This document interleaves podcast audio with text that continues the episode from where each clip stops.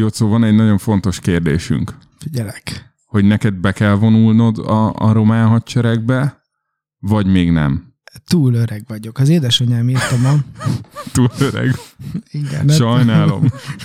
Vagy nem tudom, még nem mondták, hogy lehet jelentkezni golyófogónak. De ez úgy van, hogy minél rosszabb a helyzet, annál inkább nyitják ezeket igen. az időablakokat, nem? Azt írta az előbb az édesanyám, hogy Románia gondolkodik a kötelező hadviselés visszaállításán. Sorozás, sorozás ezt magyarul sor, így mondjuk. Sor, sorozás, hadkötelesség. hadkötelesség visszaállításán, és elkezdték felmérni a huszonöt-harmincöt év közötti férfiakat. Uh-huh. Na várjál, ez nekem kicsit kirekesztő. Tehát, hogy a... Nekem nem. Én elégedett vagyok vele. Végre, hogy a kisebbséghez tartozok, vagy nem tudom. Ismét. Igen. Na viszont, srácok, az van, hogy én román állampolgár vagyok. Tehát ezt nem tudom. Mindannyian tudjuk, és a és, nem hallgatók is tudják. És nem, nem, tehát nem tudok ezzel alól kibújni, hozzáteszem, hát vajon akarnék-e? Tehát nem akarnám-e megvédeni a hazámat? Melyik hazádat? Hát melyikről van papírom? Hát arról, hát, bulletined van, van nem személyigazolványod. Pasaportom van arról, hogy én román állampolgár vagyok. Szóval, hogyha tényleg kibővítenék ezt az időkaput, hogy, hogy már az öregek is igen. enjenek utáznak. Mondjuk mi a következő előtt, ugye? húsz-negyven a következő? Abban még benne vagy hát, egy hónapig? Hát, szer, hát nem tudom, most ugye huszonöt-harminc, gondolom, hogy ez a tizennyolc-hatvan. tizennyolc-hatvan? Szerintem az. Ukrajnában ezt vezették uh-huh. be, igen. Tehát tényleg? Lehet, hogy, aha, tizennyolc-hatvan évesek nem mehetnek ki az országból. Aha. Igen. Tágan értelmezik a kereskedelmi tévés célcsoportot. Ugye Magyarországon ez volt a vita, hogy... Vagy tizen... legalábbis sajátosan. tizennyolc negyvenkilenc vagy tizennyolc ötvenkilenc. Ja, és hogyha ha összeírnak, vagy jönne egy ilyen dolog, egy ilyen behívó, akkor lehet, hogy azzal kellene mennem. És fegyvert. És akarni. Átengednének úgy, hogy ö, oltásokkal. Ja, az a jó hát, lesz. Aha. aha. Gondolom, hát gondolom. Hát románul útlevéle be minden, kell engedjenek az országban. Persze, minden segítő Kezdett, állampolgári jogot kezdett, belépni a hazádba. Kezdet fognak, úgyhogy ez, ez nagyon izgalmas. Én nem voltam katona annak idején, ha bár kellett volna, hívtak. És azt hiszem, hogy egy adásban el is meséltem ezt a sztorit, hogy román hadsereg küldött nekem behívót még talán tizennyolc éves koromban, abba a városba, ahol születtem, de on, onnan már háromszor elköltöztünk. Értem. De oda küldték, és szerencsére megtalálták a nagybátyámat, mert ő abban a városban egy elég ilyen híres ember, uh-huh. vállalkozó. Ez ilyen szeren- szerencse, vagy bal szerencse? Megtaláltak, és a nagybátyám pedig kezébe vette a papírt, és azt mondta, hogy ja, hát ők már háromszor elköltöztek, különben is a srác egyetemen van, tehát emiatt mentesül, és ráadásul külföldön. És akkor mondták, hogy a románok, jó, jó, akkor jó. Akkor... Ez a lehu- le lehet húzódni a halálistáról. És akkor lehúzta. Ez a, ez a, ez a, és így lehúztak a halálistáról. Na most, most, hogyha megtalálnak újra, vagy aha. a nagybátyámmal, lehet, hogy beszélnem kellene a nagybátyámmal. Hogy... Hogyha megint keresnek Zilahón, akkor... Igen. Akkor mondják, hogy hát ez a srác már, már izé, nem tudom, mondjam valamit. Ukrajnában harcol. Valamit mondjam. Igen, de mennél? És... Haza? Megvédeni a román hazát? Figyelj, nem tudom, de, de most azért ez egy nehéz kérdés. Hát ez mert nem nehéz mond, kérdés. Most nem, nem tudom azt mondani rögtön, hogy a biztos nem. Mert azért ott él a családom, ott vannak a háza, házak, családi házak, így a családnak, tesóknak, szóval én nem tudom, hogy mi lenne a helyes. Ha biztos, hogy elgondolkodnék rajta. Nem szívesen, hanem uh-huh. nem azt mondom, hogy, hogy de nagyon szívesen. De, de nem olyan könnyű azt mondani, hogy nem. Nem megyek.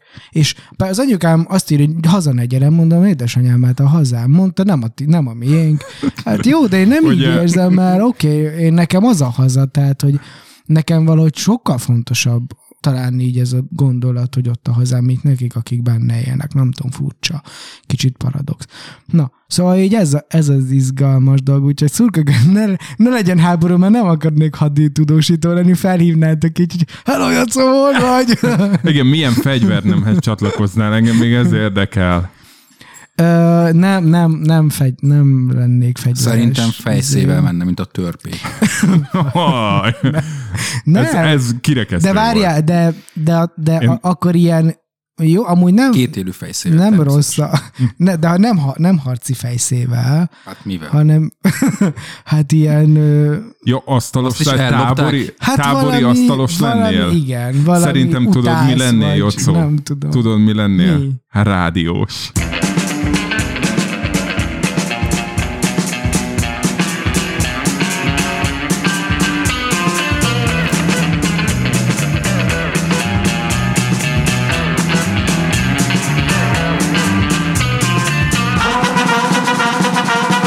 Kezdjük inkább az elején. Szeretettel köszöntünk mindenkit, ez... a szigorúan bizalmas, titkos éjszakai rádióműsor Danival, Jocóval és Tanár úrral. Hello! Hello! Szia, Tanár. És Topázzal ne felejtsük ki a, a négylábú rád, rádiós műsorvezetőnket, aki még hát határozott idejű szerződéssel van itt, de... Gyakornok. Gyakor... Topáz, kávét főznél? Fénymásolni tudsz? Nem, hát ő nem, ő csak igaz értékes gyakornoki munkát hajlandó csinálni. Például értem. Beleugatni az adásba. kétezer-nyolcszázhatvankettő nap van még kétezer-harmincig január elsőjéig, amikor kinyitjuk ezt az időkapszulát. Hát vagy mi, vagy a... Igen. Igen. Most már múltkor azt beszéltük, képzelt Tanár úr, hogy készítünk hozzá ilyen cirilbetűs használati utasítást, hogy mégis mi ez az egész. Biztos, ami biztos. Megcsapott minket itt a háború szele. És mi lesz az alapnyelv? Már a cirilt értem. De milyen nyelven fogjátok majd ezt? Hát azért oroszul. Biztos, ami biztos. Tehát nem bízzuk mert a véletlenre. Mert az orosz egy világciril nyelv, nem? Világciril. De lehet, hogy kínaiba kéne. A nevető harmadik? Hát, hanyadik, nevető hanyadik. De mondjuk el, hogy mi történik. Elmondjuk, elmondod, Jocó, mi történik? Nem, mondd el te, mert nem tudom, mire gondolsz. Ja, nem tudod, mi történik. Meg se lepődtem. Az történik, hogy szerettünk volna nagyon a háborúról beszélni. Amit majd azt is megbeszéljük, hogy hívhatjuk-e egyáltalán háborúnak, mert én már láttam ilyen ukrán érzékenyítős videót. Hogy ez nem... Ukránt. Ukrán. Hát angol felirattal. Nem orosz volt az? Nem. Ukránok is na, érzékenyítenek. Az oh. biztos, csak aha. a háborúval nem, a kifejezéssel. De pont az volt a szó, hogy ne nevezd háborúnak, hanem inváziónak nevezd, ne konfliktusnak ja, nevezd. Tehát az úgy már oké, okay, agresszió, invázió, az igen. Van. Jó, tehát hogy akkor az invázióval kapcsolatban nagyon sok mm. gondolatunk van, mm-hmm. amiről nagyon szerettünk volna beszélni, az előző adást ezt agyon nyomta. Hallottad? Igen. Itt voltam. Ja, értem. Na mindegy. Szóval, hogy mindenről próbáltunk Bocs, beszélni. Ez a helyzet, hogy Dani engem mindig azzal szívat, hogy nem hallgatom vissza az adásokat. És ez sokszor igaz, sokszor nem igaz, de mindegy így rám éget, hogy jaj, Jocó se hallgatja végig az adásokat. És, és így Dani így vizsgáztatni szokott néha, így visszakérdez, hogy na, emlékszel, hogy abban mi volt a, az ötvenkilencedik adás második ballakjában már ezt a poént elsütöttem, de nem mondom újra, mert hát hallottad. És akkor ez a, jó, oké. Okay. De tényleg sok adást vissza szoktam hallgatni. Egyébként lehet olyan lesz álmalosan, mint a Simpsonék. Tehát, hogy már mindent elmondtál. Ja, persze, hát de egyébként a Dani is. Tehát már minden sztorit elmondtam. Volt olyan, hogy egymás után két epizódban elmondtam ugyanazt az anekdotát, de szóról szóra. Amúgy azért, azért arra jöttünk rá, és volt erről egy gondolatmenetünk, hogy nincs végtelen számú gondolatunk. Tehát sok pszichológus azt mondja, hogy végtelen gondolat van, és hogyha nem korlátozod őket, akkor csak burjázik terjed-terjed, és nem igaz. De menjünk ebbe az irányba, hogy a háborúról akartunk. Nem, nem, majd nem, fogunk nem. a háborúról. Ez is érdekes ám. Csak azért mondanám, hogy ez, ez egy felépített adás, tehát itt a végére jutunk el a végkifejletig. Azt viszont meg szeretném kérdezni, ha már a végtelen gondolatok és a hányadás, mert, mert hogyha megmaradunk a véges számú gondolatoknál, akkor az véges számú adást jelent egyébként. És a kettőnk között az a nagy különbség, hogy szerintem még van ebből a véges számú adásból. Jocó, meg többször gondoltam már azt, hogy ennyi pont elég volt. Igen, én azt gondoltam, ha tíz adást csinálunk, wow, akkor tényleg csináltunk egy nagy dolgot. És aztán ötven adást csináltunk, és... és akkor utána én pihentem egy kicsit. Igen, ezt hallottam. És ezt akartam megkérdezni tőled, hogy, hogy ezt most eláruljuk a nem hallgatóknak, ja, így hívjuk a hallgatók, hogy, hogy ti vagytok, akik régről ismeritek egymást, és barátok vagytok. Igen. Így van. Ö, és, és hogy a te életedből is eltűnt a Jocó? Nem, az az igazság, hogy szerintem inkább kicsit én tűntem el az övéből. Bocs. Mostanában? Bocs. Igen. Igen. Akkor ez, ez a megoldás, hogy el kell tűnni hamarabb, és akkor nem tud és eltűnni. És akkor fölhív, és meghív egy podcastba, igen. Szerintem ez fog történni veled is, hogyha elég időre eltűnsz. Figyelj, Dani, figyelj, figyelj, figyelj, van itt egy jó téma. Igen, van itt egy jó téma. Hogy... Vagy az is lehet, hogy hozzám hív meg egy előadást tartani például. Az is jó. Vagy el... a vállalkozásomnak az analitikáját megcsinál. Vállalkozásunknak. Sunknak, Sunk. igen. Na, szóval igen, az előző adást nyom, nyomta kicsit ez a téma. Annyira bennünk volt, szerintem benned is, bennem biztos, hogy beszéljünk a háborúról. De azt határoztuk el, hogy megvárunk téged, tanár úr, és az előző adás pedig Szolnokról szól. Úgyhogy javasoljuk, hogy hallgasson meg. Igen, hát akár látogass meg, meg egyébként te tudsz sokat Szolnokról. Lehet, hogy ott is jobb szakértő lett volna, mint mi amúgy. De ez nem ilyen helytörténeti adás volt, inkább Jocó történeti adás igen, volt. Igen, és akkor be, így hát az a legjobb arról. Szakértőd meg volt szerintem a múltkor. Igen. Ő nagyjából ismeri saját magát, nem teljesen a tapasztalataim szerint, de azért nagyjából képben van magával. Igen. Na, úgyhogy ez a, ez, ezek az előzmények, meg ezek a, a keretek. És, és úgy gondoltuk, hogy ez a helyzet annyira komoly, hogy egy legalább részben szakértővel szeretnénk beszélgetni. Kösz. Miért is vagy te tanár úr, és miért is vagy te hozzáértő? Hát a hozzáértő ez egy jó kérdés. Alapvetően én nemzetközi kapcsolatokkal foglalkozom. Ezt is tanultad? A, igen, tanultam ezt is, tehát mi jogon találkoztunk Jocóval. A Szegeden végeztük az egyetemet mindenképpen. Azóta ismerjük én egymást. Én is oda jártam. Oké. Okay. És utána diplomataként dolgoztam elég sokáig. Hú. És annak keretében azért elég sok mindenbe se került belelátni. Jelen pillanatban pedig egyetemen tanítok, és, és nemzetközi kapcsolatokkal kapcsolatos dolgokat. Tehát nem kifejezetten az ukrán-orosz viszonyt, hanem úgy inkább a nemzetközi együttműködéssel, Közép-Európával kapcsolatos kérdéseket. De azért itt lesz, köz, lesz Közép-Európával kapcsolatos kérdés, nem? Annyi, annyi kérdés lesz, amiben akartok. Végtelen számú gondolatom van ebben a tekintetben. Nem nagyon minden jó. Tekintetben van egyébként végtelen számú gondolatom, még ezt hozzá szerettem volna tenni, hogy szerintem azért van véges számú gondolatunk, mert aha. Véges szám az ismeretünk. És csak ahhoz kapcsolódott gondolatunk, amit ismerünk. Igen. Tehát Közép-Európa kapcsán lehet, hogy vége, végtelen számú gondolatom van, de alapvetően véges számok a gondolataim. Aha. De akkor ez azt jelenti, hogy jól ismered itt Közép-Európát, meg itt a nem tudom, a viszonyokat, kiinduló pontokat, kapcsolódási sémákat, vagy kapcsolódási da. módokat, de... Jó, de én, én a közel, közelről szeretnék, és a mindennapi kisember uh, problémáitól szeretnék elindulni, és eljutni oda, hogy ja, mi történik. Hogy, a hogy lesz-e gáz holnap, arra gondolsz? Ja, hát az, az a vége szerintem, hogy lesz-e gáz holnap. A, az eleje, uh-huh. az egyrészt, és akkor inkább a banki szakemberhez fordulok, hogy váltsam-e be az összes forintomat valami valutára, vagy már mindegy. És nem, akkor e- igen, nem tudok így, így rá válaszolni. E- ehhez, ehhez egy adalék az, hogy elektronikai eszközöket kell vásárolnom egy pályázatból. Uh-huh. Maradt még valamennyi, nem, nem költöttem el a teljes keretet. Uh-huh.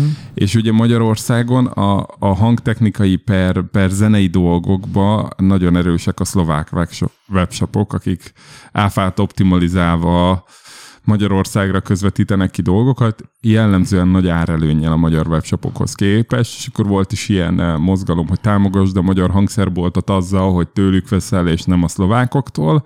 Más kérdés, hogy a magyar hangszerboltoknál általában semmi sincs készleten, tehát hogy ha szeretnél menni, majd hozzák. Majd, igen, majd biztos négy-hat hét múlva lehet, hogy lesz. És képzeljétek el, hogy tegnap megfordult a trend, mert hogy a szlovák webshopoknak oh. be van építve az euró árfolyam valahogy az árazásába. Biztos vagyok benne, és most már ilyen húsz százalékkal drágább a szlovák webshop, mint a... Mint, tehát, hogy nem is lineárisan súlyozza, hanem egyre rángú. De így... szerintem addig lesz csak így, ami kifut a magyar árukészlet. Utána a magyaroknak is be kell valahonnan szereznie. Ja, biztos gyűrűzik persze. Egyszerűen a magyar, magyar shopok nem tudták olyan gyorsan aha, lekövetni, úgyhogy most minden igen. ilyen forintot azt kiszorunk a héten. Lesz majd áremelés itt is. Na, de a kérdés visszatérve. Hogy mit csinálja a forintoddal? Hát figy- én azt gondolom, elég sok uh, erő hat arra, hogy gyengüljön a forint. Lehet, hogy egyébként a kormány se bánja annyira, hogy így most pont gyengül a forint, már lehet, hogy tud erősödni.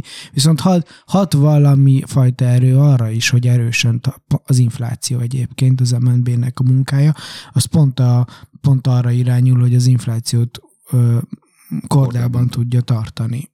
Hát de egyelőre és, ez nem sikerül. Hát egyelőre nem sikerül, és, és egyébként lehet, hogy most már annyira nem is fogják akarni az inflációt tartani, mert azt mondják, hogy, hogy, hogy inkább tudjunk gazdaságilag életben maradni egy ilyen, körül, ilyen körülmények között, és az inflációval meg most egy, megpróbálunk együtt élni. És akkor megint szóval söprögetjük meg majd hát, a bill, bill forintokat a hát Andrásén. Simán lehet, hogy, hogy, nem, nagyon jó hogy, hogy most nem fogják, tehát hogy nem, nem bánják annyira, hogy így gyengül a forint, úgyhogy még, még az is lehet, hogy, hogy, hogy fog gyengülni tovább, és lehet, hogy nem késtél el, hogy vásároljál mondjuk nyilván valutát, múlt csütörtökhöz képest elkéstem. Igen, igen. Jó, és milyen valutát vegyek? Most ezt egy nem hallgató is kérdezhetné, csak azért én szeretném, hogyha egy informatív... Robert, ne. Jó, akkor mit ne? Mit ne? Hát ö, szerintem frankot mindig érdemes venni. Aha. Ez, ez tuti. Dán korona. Ö, hát jó, ezeket, ezeket nem, ezeket nem tudom. Igazából az a kérdés, hogy mellette még eurót vagy dollárt érdemes. Szerintem még lehet, hogy dollárt is érdemes. Eurónál már nem, nem tudnám, nem tudom megmondani, hogy az euró hogy fog mozogni, de szerintem biztos, hogy eurót is érdemes, csak lehet, hogy az euró kevésbé fog drágulni, mint a dollár, vagy a frank. De nem vagyok benne biztos. Tanár úr. Én azt gondolom, hogy az euró is megérheti. Tehát azért alapvetően egy négyszázhúsz milliós gazdaságról beszélünk, ami az euró, eurózónak körülbelül. A, ez egy jelentős, ez egy jelentős gazdasági erő. Beszéljek közelebb, ugye? Igen. Szóval ez egy jelentős gazdasági erő. A dollár valóban a világ legnagyobb valutája, tehát az, az teljesen stabil marad. Az euró is szerintem megér, és svájci frank is jó ötlet. Grivnyát meg Rubelt mostában ne vegyél. Ennyi. Hát vagy, vagy de. A, a másik egyébként... És csinálják. Igen, igen, igen. Nem vagyok benne biztos, hogy a lejtő alján van a Rubel. Tehát ahhoz igen. képest, hogy múlt csütörtök óta azt hiszem ötvenhat százalékot, vagy valami ilyesmit veszített az értékéből. Tehát uh, talán a dollárra szemben hetvenötről fölment száztizenhétre. Aha. Ami azért egy jelentős változás egy hét alatt. Uh, nem biztos, hogy ez még az út vége. És a másik, amit itt Jocó mondott az, az em en bé-nek az inflációs politikájával kapcsolatban, látszott az, hogy egy három hetven volt a lélektani határ. Tehát amikor elkezdett a forint gyengülni, ugye a három évvel ezelőtt, három tizenötről elkezdett szépen fölkúszni három ötvenig, akkor találgattuk, hogy hol lehet a lélektani határ. És aztán kidőlt az elmúlt évekből, hogy ilyen háromszázhetven környékén. És most visszaerősödött egy héttel ezelőtt három ötvenöt körül volt, azt hiszem a forint. Igen. Az egy ilyen kényelmes, tehát az az exportot segíti, nem is annyira drága, de azért, azért, azért. És most három nyolcvankettő volt, azt hiszem a mai maximum. Igen, igen, igen. Nem biztos, hogy ez a vége. Alapvetően azért a régiós valuták is gyengültek, tehát a, minden. Az egész, tehát nyugatról nézve ez Kelet-Európa, és ugyanaz a zóna, mint Ukrajna. Innentől kezdve ez most egy veszélyes piac. Nem tudom, hogy hol a vége. És ezt tárazzák éppen be? Nem, mert most egy olyan helyzettel szembesülünk, amiben senki nem tudja, hogy hol a vége. Tehát aha. egy embernél van talán a bölcsök köve, de őt most senki nem meri megkérdezni, hogy mit is szeretne csinálni. Mert mindenki retteg attól, hogy mi lesz a válasz. Igazából nem a bölcsök köve van nála, hanem egy gomb. Egy nagy piros gomb. Az, igen. Lacika, ne nyomd meg. Igen. Lehet, hogy ez lesz az adás címe, hogy Tanár úr és a piros gomb. Mindig ilyen az adás címe. Szóval akkor vegy, vegyünk most még. Szerintem igen. Jó. Következő kérdésem, ez kicsit neccesebb, és szeretném, hogyha mindenki nyilatkozna. Nagyon érdekes az, és most már van ez a fajta kijárási tilalom, hogy nem jöhetnek ki a hadképes férfiak Ukrajnából. Mm-hmm. Az ország elhagyásának a tilalma. Igen, mm-hmm. nevezzük így, az ország mm-hmm. elhagyásának. Mert van kijárási tilalom is. Igen, csak az már. Igen. Igen. Szóval az ország elhagyásának a tilalma az most már ezen a képleten változtat, de hogy nekem nagyon érdekes látni azt, valaki Angliából tweetelte, hogy az ő angliai kisvárosukban az ottani ukránok azok éppen szervezkednek, meg fölvásárolják a fegyverboltot, mennek haza harcolni. Uh-huh. És hogy nagyon érdekes volt magamnak föltenni a kérdést, hogy ha valami hasonló helyzetbe kerülünk, még egy ilyen ország elhagyás tilalom előtt, akkor irány Bécs az első railjettel, vagy irány a fegyverból. Tehát, hogy ez, a, ez az út... Ma, ma egy kollégám, kollégám bemondta így a csöndbe, tudod, amikor így mindenki dolgozik, azért mindenki csináltassa meg az útlevelét. Ja, és, egyébként csinálják. Azt nem tudom, hogy tudod-e, hogy, hogy mint... több órás sorok vannak a kormányablaknál pont az útlevelek miatt. Nem tudtam. De igen, igen, nem igen. Tudtam. Ezt már csinálják. De hogyha ez, ez a kér... jel, ha ez a kérdésem, hogy útlevél vagy fegyver, és kicsit az intróba is ezt pedzegettük, Jocó. Mm, igen, pontosan. Akkor... De vagy kezdjem én a választ. Aha. Hát erre mondtam azt, hogy ez egy nagyon-nagyon nehéz kérdés. Pedig, pedig azért nekem kicsit ilyen divers a kapcsolatom a szülőhazámmal, fő, szülőföldemmel. Tehát, hogy nem, nem ilyen tök egyértelmű, hogy ez, a, ez az én szeretett anyaföldem, és hogy mindent érte. De még így is, még így is nehéz azt mondani, hogy én nem mennék haza. Meg figyelj, hogyha mondjuk én nem, akkor ki nem. Tehát, hogy most, most, most nekem a kutyám még egy-két hónapig itt van, aztán jó kezekbe kerül, szóval én nem kockáztatok olyan sokat, nem. Tehát, hogy lehet, hogy én, én lehet, hogy hazamennék, és, és, és nem harc, tehát nem gondolom, hogy harcolnék, meg azt hiszem nem is tudnék, de hogyha valamit lehet csinálni, mondj, tényleg így építik a barikádokat, meg ilyesmiket, azokat lehet, hogy, hogy, hogy bevállalnám, és csinálnám ezeket, vagy főznék a katonáknak, meg ilyenek. Kávét. Tanár úr? Út, uh, útlevél vagy gépkarabé? Nekem útlevelem van. Aha. Gépkarab... Vagy fe, útlevél vagy fegyvertartási engedély? Nem kell ez engedély, már Kijevben is osztogatják fegyvertartási engedély nélkül a fegyvert. Aha. Igazából ez egy nagyon nehéz kérdés, én azt gondolom. Tehát ez, ez nem a könnyű kérdések műsora. Nem, abszolút nem a könnyű kérdések műsora szerintem, tehát így most kicsit én is leizzadtam így hirtelen ennyiben. Én is benne vagy, tehát benne, én is azon vagyok, hogy valószínűleg maradni, és tehát ez... A szülőhazám itt telángoktól lehet kis ország. Tehát azért ez egy, ez egy fontos dolog. Aztán, hogy mire vagyok alkalmas, az egy másik kérdés, ezt majd valakik eldöntik. Mm. Lehet, hogy megyek Jocóval kávét főzni, ki tudja. De alapvetően, alapvetően persze menni mindig könnyű, de igazából a, az ember valahova tartozik. És hogyha azt gondolja, hogy oda tartozik, akkor azért áldozatot is érdemes hozni. Mondom ezt én most ebből a székből. Aha. Hát... Várjál, te hazajöttél sok év külföldi lét után. Igen. Mondhattad volna, hogy nem jössz haza. Ez benne volt a pakliban. Igen, tudom, tehát ezen, tudom ezen... Pont, és tudom, hogy, hogy, hogy, hogy benne volt a pakliba komolyan mind a kettő. Uh-huh. És hogy hoztál egy döntést, és biztos... Melyik ország lett volna az a választott haza? Én, hadd mondjam én! Még ezt még én sem tudom. Kolumbia! Tényleg? Uh, ez egy hosszú szorérbe, most nem menjünk bele. De lehet zárójelet nyitni ebbe a műsorban. Zárójelet nyissunk. Én Kolumbiát nagyon szeretem, de azt, hogy oda költözni, azt, tehát én személyes okok miatt voltam ott többször, uh, hosszabb időn keresztül. Azt, hogy uh, oda költözni, azért nekem sok minden volt. Nagyon tetszett, nagyon, nagyon jó volt, de alapvetően azért az egy, az egy elég más világ. Tehát az, hogy... Uh, és még csak nem is a drogcsempészetre gondolok, mert...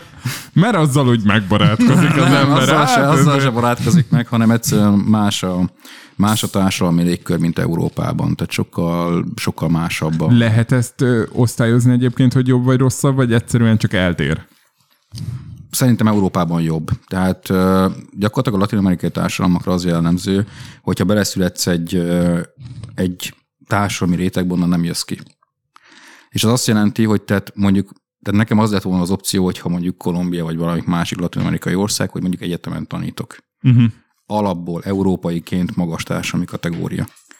Viszont nézni, hogy a, a társadalom nagy része olyan helyzetben van, ahonnan ő soha nem fog tudni kitörni, azért az nem egy egyszerű dolog. Uh-huh. Tehát ezzel szemben Európában el tudsz érni bármit. Nekem a nagyszüleim földművesek voltak, néhány elemivel. Nekem is. Ahhoz képest. Az enyémek bányászok. Na, és tehát ezt például Latin-Amerikában nem nagyon tudod elérni. Itt szerinted nem is, nem is lesz változás ebbe? Ez, ez így egyszerűen a történelem így alakította? És hát nem soha csak... nem mondta, hogy soha, de alapvetően azért ezek lassú dolgok. Tehát uh, amit látunk, ezek a társadalmi feszültségeket itt most a, tehát a nem hallgatók talán itt a chilei Matthew-ért tüntetés kapcsán látják, de ez utolsó csepp volt a pohárban egy pár évvel ezelőtt. Tehát vannak azért nagyon komoly társadalmi feszültségek Latin-Amerikában, és valami szintű változás is van. Tehát van, van valami előrehaladás, de alapvetően a társadalmi struktúrák azok, azok nagyon régre gyökereznek vissza, és azok, akik a politikai hatalmat gyak, ö, birtokolják, azok birtokolják a gazdasági hatalmat és a médiát is. És innentől kezdve azért ez egy eléggé zárt kör minden szempontból, társadalmi felemelkedés és hatalomgyakorlás szempontjából is. Szóval ez, ez nekem és egy picit... És akkor ezért maradt volna. Inkább a választott nem, hazád, az az eredendő hazád nem, is. Nem, nem, nem. A, igazából tehát nekem ez úgy annyira nem volt benne. Tehát én korábban a Brüsszelben dolgoztam, és onnan, tehát az, az például benne lehetett volna, de tehát ahogy a Jocó is mondja, nekem hozom kellett egy személyes döntés, hogy mit szeretnék, és igazából én nem láttam magamat azon Aha. kívül, amit most csinálok, vagy amit korábban csináltam, és mindkettőt itt tudom csinálni ebben az országban. Úgyhogy ez azért nem fegyver hordozási kérdés, döntési kérdés, de egy hasonló kérdés már egyszer volt. Értem. Na és te harcolnál-e? Hm. Nekem már átfutott, mikor így egy-két hete elkezdtek így elromlani a dolgok. Ilyen február huszadika magasságában, hogy akkor lehet, hogy külföldre kellene költözni, meg beadni egy-két álláspályázatot. Tehát nekem ez valami skandináv ország. Uh-huh. Uh, Közel vannak az oroszok ott is. Igen, az is igaz. Bergen. Uh, volt egy Netflixes sorozat, nem tudom, láttad, de nem jut eszembe a címe. Uh, az oroszok csak akartam az é u, nézni. Az é u beleegyezésével megszállják Norvégiát. És az a legtávolabbi skandináv ország. Szerintem nézd meg, miről döntesz, jó? Jó. Portugália jobbnak tűnik, az kellően messze van. uh, meg hát Angliában van egy, egy jó barátom, de az most ez a, az a Brexit jellegű irányvonal, az nem, nem biztos, hogy egy olyan, ami, ami, amiben így bele szeretnék menni, vagy nem tudom. Én, én valamilyen szinten örülök, hogy é u-s polgár vagyok jelenleg még, aztán majd látjuk meddig meg, hogy ki lesz még az é u-ba, de mindegy, erre visszatérünk. Azóta egyelőre annak örülök, hogy most vidéken lakunk már, és nem Budapesten, meg viszonylag hegyek között, nehezebb oda. Ugye nem Budaörsön. Nem, nem, nem, nem Budaörsön. Ennek örülök, de, de összességében... Bánod, hogy nincs pincétek. Hát... Azt, boros pinc. Azt bánom, a szomszédnak van. Balog, oh. Balog Sándornak van. Oh, Csak túl közel van a mi szikasztunkhoz, és félek, hogy beázik, úgyhogy nem merek vele beszélgetni semmiről sem. Nem vagyok amúgy az a harcolós típus, de el tudom képzelni azt a történelmi helyzetet, amiben elragad a, a hév. Tehát jelenleg most nem érzem azt, és jelenleg ilyen lehet, hogy összecsomagolnám a családot, és meg nem állnék. Nyilván úgy, hogy vannak Németországban rokonaim, úgy könnyebb, meg vannak Franciaországban a feleségemnek rokonai, tehát hogy ez így ezért egy picit, mondjuk Franciaországban, hát, még mondjuk nem álltak át, nem adták meg magukat. De, de hogy... Jocó választott hazájára érvényes, tehát az a délben ideálunk. Igen, de, de, de, másikhoz... figy- ne, ne, nem, na várjál, egy, de hadd szóljak. A Jocót azért értem meg, mert egy győztes hadseregbe beállni a legelején, az szerintem jó díl. És igen, és mi, le, mi lenne, ha én lennék az első magyar izé, vaskeresztes, kitüntetett hát hazahőse. Hát lehet, hogy volt ott már. Na, várjatok. Azt nyilván ez, bocsánat, uh-huh, még visszatekerhetek? Csak Lásza. Nyilván az, hogy, hogy itt ilyen valamilyen szinten nemzetállamok vannak, de azért kevert nemzetiségekkel, amiről szerintem sokat fogunk még ma beszélni, az ilyen szempontból már a másik világháborúban is nagyon faramúci helyzeteket szült. Tehát nekem a, az apai nagyapám, aki száz százalékig sváb, egy Baranya megyei kis sváb faluban nőtt föl, nem tudott rendesen magyarul, így harcolt a magyar hadseregben németek ellen, kapott gránát találatot, utána amerikai fogságba került. A másik nagyapám, aki Tóth, Kalocsa mellett, kisfalú, őt elvitték, egy puskalövés nélkül körbe masírozták az országot, már menekültek, mit tudom én, és akkor el, elvitték az oroszok, volt hét éve Szibériába, épített fagyba panelt, de hazajött élve. Na most, tehát, hogy, hogy nekik van, van olyan szenárió, hogy egymás ellen kellett volna harcolni, mégis mm. egy hadseregben voltak, és ez ilyen tök faramúci, és Nekem ők a felmenőim, tehát nekem valahol ez az identitásom, és ráadásul ezt még az egészet megfejeltük azzal, hogy én mondjuk három különböző városban éltem, sose a saját döntésem alapján költöztem, hanem mindig, ahogy édesapám egyik szolgálati állomásról ment a másikra, tehát én most nem, és egy negyedikbe születtem, mondjuk azt, tehát hogy én nem tudom, a, a hova valósi vagy, az most délután hova valósi vagy nekem, tehát hogy ilyen szempontból igen, a négy éves gyerekem fejtette ki, hogy ő magyar. Ő nem akar a sváb iskolába menni, mert ő magyar, de hát nyilván Kübler Henrik névvel így vennék fel a sváb iskolába. De... Ó, ez kutbásed. Mi? Kutbásed? Én ezt vagy... át fogom nyomni. Sajnálom. Asszimilod azt, én gyereket. Mi? Asszimilálod. Hát, igen. Mi németnek de... asszimilálja? Hát figyelj, ötödikre lenne egy középfokú német nyelvvizsgája, az nem rossz. Nem. Nem, de Sájka most... mondta, hogy ő magyar. Nem, hát meg, hogy megszokta a katolikus oviban már a, az atyafiú szent lelket, és akkor katolikus is, igazából a két szomszéd kisfiú katolikus is bejár, és akkor ezért ez így. No de, szóval, hogy én ezért nem érzem azt, hogy, hogy itt most ö, fegyvert ragadnék, meg nyilván a, a magyarországi politikai helyzet, amivel én mondjuk ambivalensen közelítek, nekem most nincs olyan ember, aki azt mondaná, hogy fegyverbe, és akkor mennék. Lehet, hogyha Bödös Tibor lenne három éve a miniszterelnök, akkor, akkor már, már lennék. Pont Romániáztattuk, hogy jó, győztes hadsereg, hogy könnyű, meg bla bla bla, meg izé, de, de Romániánál következetesebb, és úgy, hogy az elmúlt harmincnégy kormány következetesen ö, NATO-barát politikát folytatott. De hát ez teljesen evidens, hogy miért. Hát az oké, okay, de, Magyarország... de Magyarországon miért nem evidens ugyanez? Hát nem. Belemehetünk ebbe, ez egy nagyon egyszerű dolog. Hát, azért, okay. Amiért ez Lengyelországban és Romániában evidens, és Magyarországon nem, az a léthez való, vagy a léthez való, nem, a léttel kapcsolatos félelmek. Tehát a lengyelek és a románok számára Oroszország egy fenyegető hatalom, ami az ő országukra pályázik. Bennünket... Mert ott van közel? A részben igen. A lengyelek számára... Gyakorlatilag... Vannak ebben ilyen történelmi vibe-ok is, igen, nem? Igen, az elmúlt kétszáz, mondjuk negyven-ötven évben mondjuk négyszer osztották föl az oroszok Lengyelországot. Az mondjuk azért egy nagy szám. A románok azok a Ribbentrop-Molotov paktumra szoktak visszautalni, ezt te is ismered. Igen. Alapvetően ez egy ezerkilencszáznegyvenes megállapodás, amit Hitler és Sztálin külügyminiszterei írtak alá. A, bocsánat, ezerkilencszázharminckilences megállapodás, amiben Közép-Európában húztak egy vonalat a német és a szovjet érdekszféra közé, és ez a vonal keresztül halt Románián, és gyakorlatilag a mai román keleti határokon halad. És ezzel elveszítették Beszarábiát, a mai Moldáv Köztársaságot. És a románok számára ez egy, ez egy nagy trauma, és ők attól félnek, hogy tehát a román a külpolitikának a fő célja az az egyesülés. Tehát az, hogy a Moldáv Köztársaságot... Igen, Nagy-Románia. Az, hogy a Tiszáig akarnak jönni, azt szerintem már elengedték, de hogy a, a, a Nyeszterig el, Nyeperig el akarnak menni, az teljesen biztos. Tehát a, azt a részt, amit ma Moldáv Köztársaságnak nevezünk, azt ők szeretnék elfoglalni, és ehhez, vagy ennek a legnagyobb akadálya az orosz. És egyébként a... Mert az oroszok ezt nem szeretnék? Tehát, hogy hát valamiért van ez a transznisztriai köztársaság, igen. Aha. Az nekem nagy kedvencem egyébként, laikusként én, én oda szeretnék elutazni Jocóval.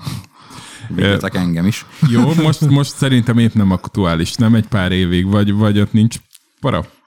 Hát én ezen gondolkoztam, tehát alapvetően azért az a kérdés, Ogyesszához ez nagyon közel van, a nyugat-ukrajna vagy délnyugat-ukrajnai fő kikötővároshoz nagyon közel van ez a Tiraspol központú Moldova.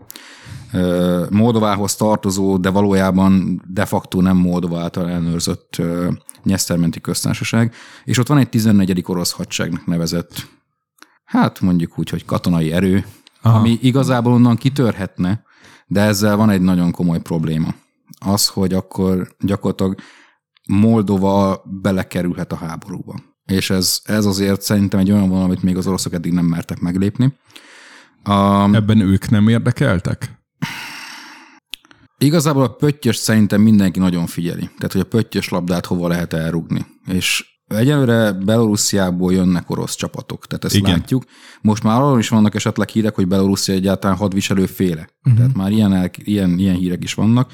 Mondjuk én úgy tudomásom szerint az oroszok se küldtek had, hadüzenetet az ukránoknak, tehát uh-huh. itt nincsen semmi elvileg konvencionális háború. Ez egy speciális művelet. Különleges. Az. Különleges Nagyon művelet. különleges. ezerkilencszáznegyvenöt óta nem túl sok ilyen különleges művelet volt, amikor egy ország megtámad egy szuverén országot, tehát ez így azért valóban különleges. Viszont a Nyesztermenti köztársaságból való katonai bevonulás Ogyessza irányába katonai szempontból logikusnak tűnik, de, de szerintem ez egy kicsit még. Diplomáciai szempontból nem vagy mi? Na, azon már túl vagyunk. Oké. Okay. Ak- mert akkor a moldávok be tudnának menni és visszacsatolni Transznyisztriát? Van, van moldáv hadsereg? Hát, Hú, de belezuhantunk ebbe értelemben. Van valami moldáv hadsereg, persze, tehát minden országnak Aha. van, de igazából itt az a nagyon, nagyon komoly kérdés. Tehát ez az egész ilyen köztes rész, tehát Ukrajna, Moldova, Fehéroroszország kér, köre, ez hogyan alakul? És most Igen. egyenlően nem látjuk azt, hogy ez az egész múlt hét csütörtökön kezdődött, február huszonegyedikén kezdődött orosz inváziónak mi lesz a következménye. És itt nagyon sok minden dőlhet erre is, arra is, tehát rengeteg bizonytalanság van, és az oroszok mindent is elveszíthetnek, hogyha rosszul taktikáznak. Wow. Szerintem eléggé jó intrót, kevcsinálót csináltunk, nem magunknak is. Én, én itt ágaskodok a mikrofon mellett, hogy na, ezt még szeretném hallgatni. Te is szeretnéd? Hát olyannyira, hogy én már elkezdtem szurkolni. Olyaj. De ugye már korábban is szurkoltam én valamelyik oldalra, de most, ahogy beszéltél, tanár úr, most tényleg így szurkolok, és, és hát nem az oroszoknak.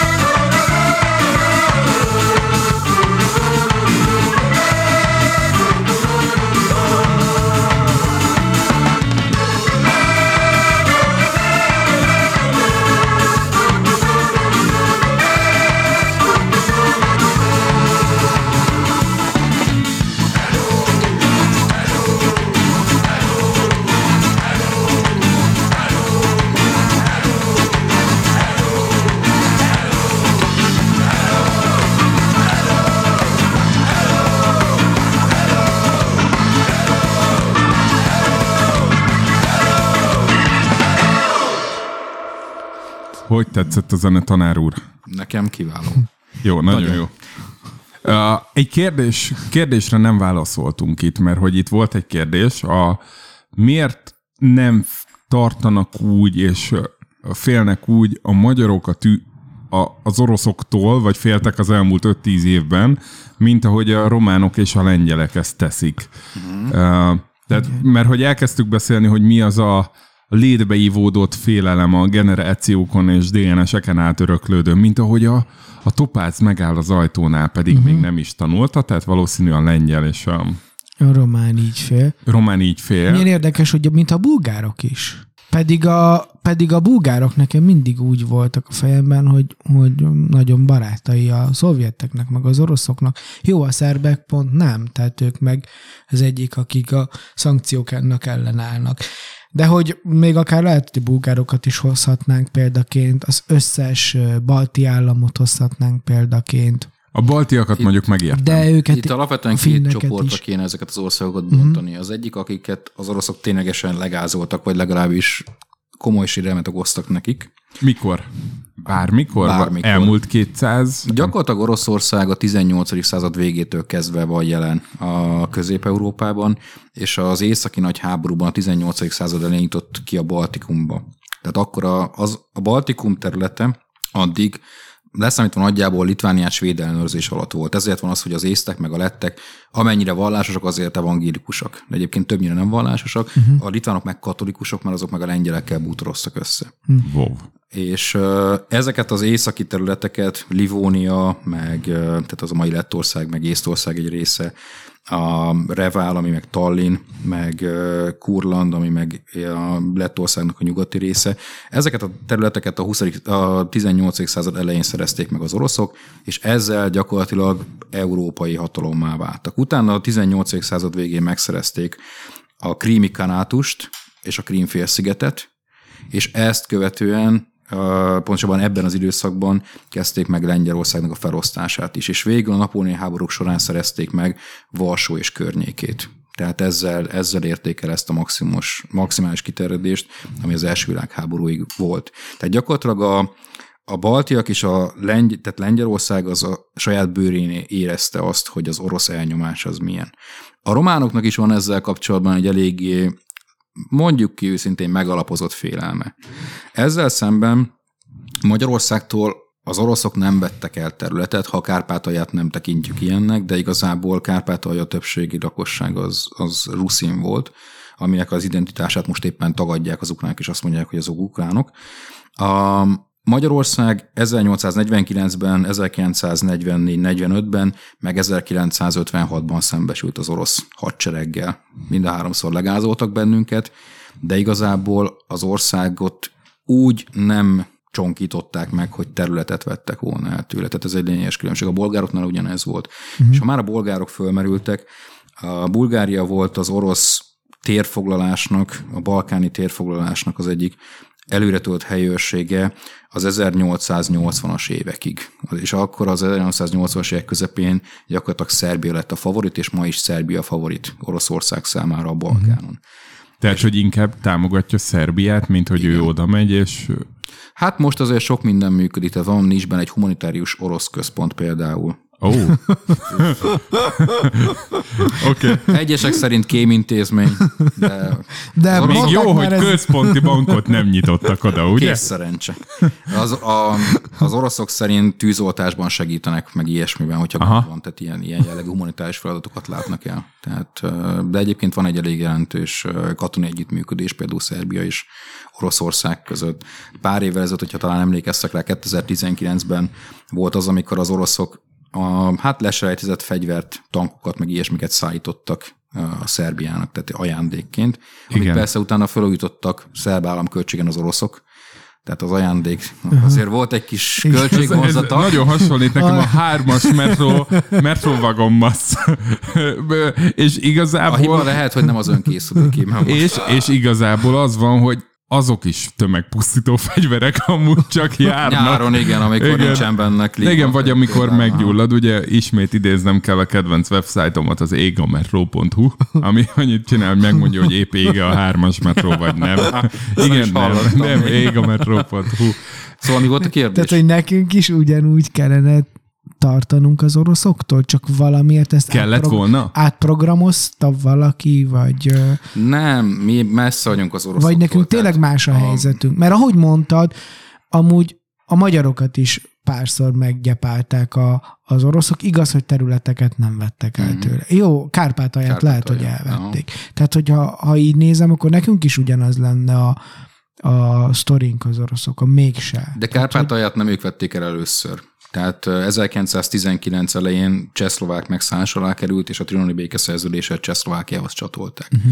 Tehát azok a területi revíziók, amik ezerkilencszázharmincnyolc és negyvenegy között történtek, azok kvázi epizóddá váltak a magyar történelemben, egy pillanatnyi kijavítása egy korábbi és egy későbbi hibának.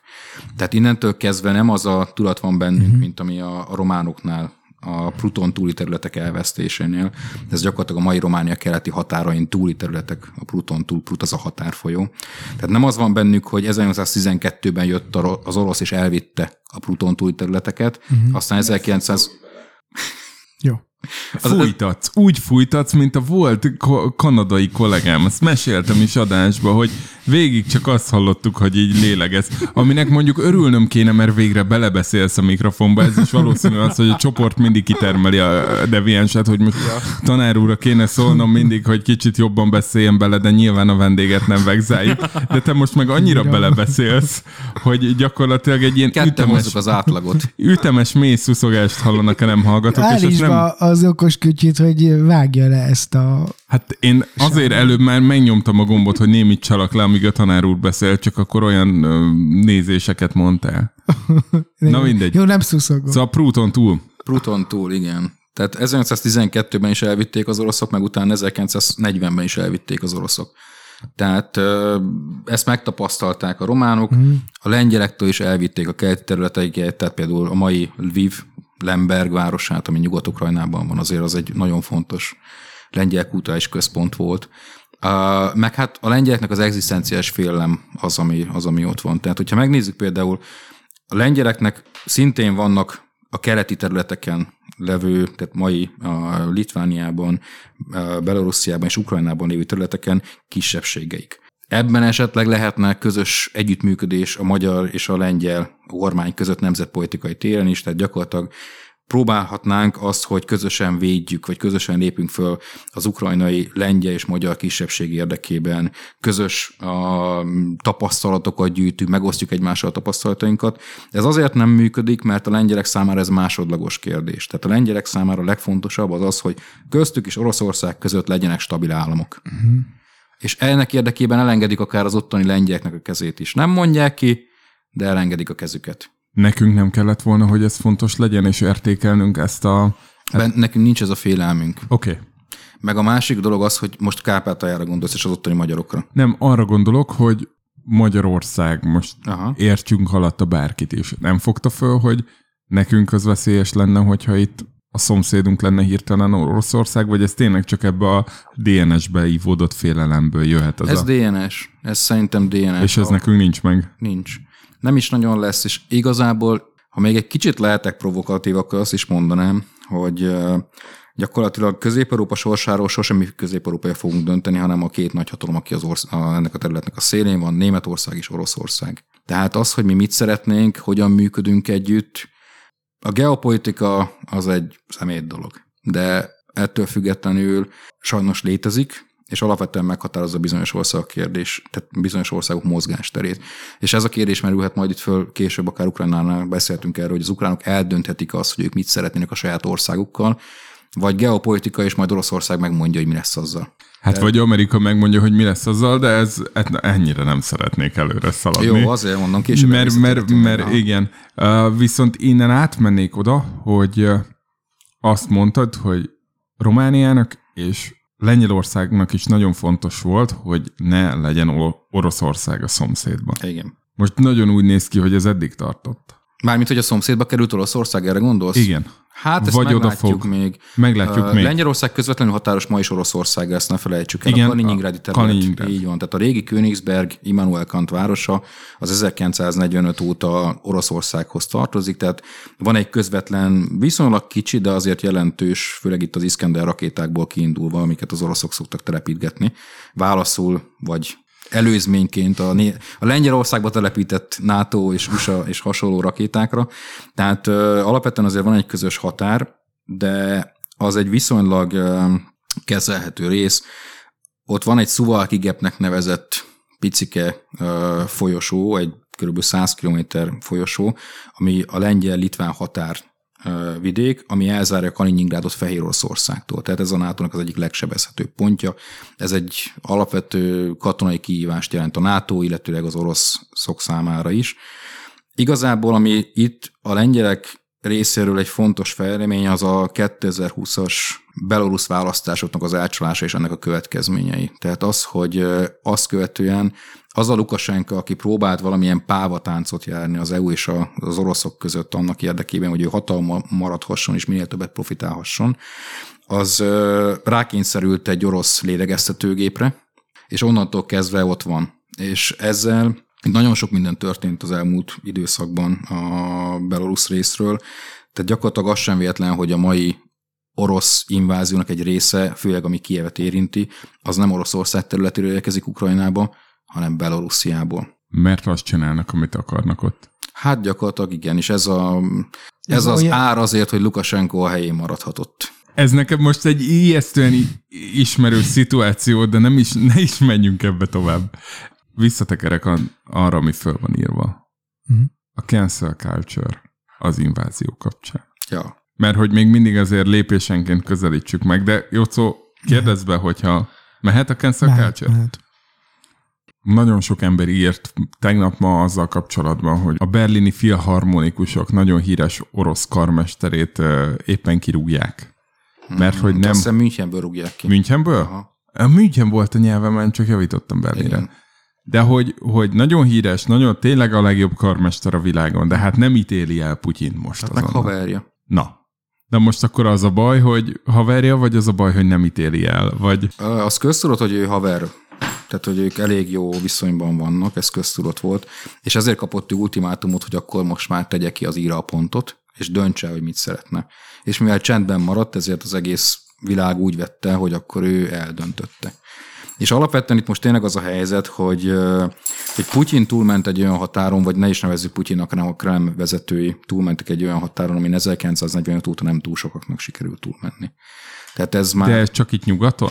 És akkor most, most a kontextust kérdezzük. Olvastam olyat is, hogy ugye nagyon sokan beszélnek róla, hogy mi lesz, hogyha ez a harmadik világháború eleje sattara, sattara, de hogy... Na, Lavrov is beszélt róla, mondta, hogy a harmadik világháború az nukleáris és pusztító lesz. É, köszönöm.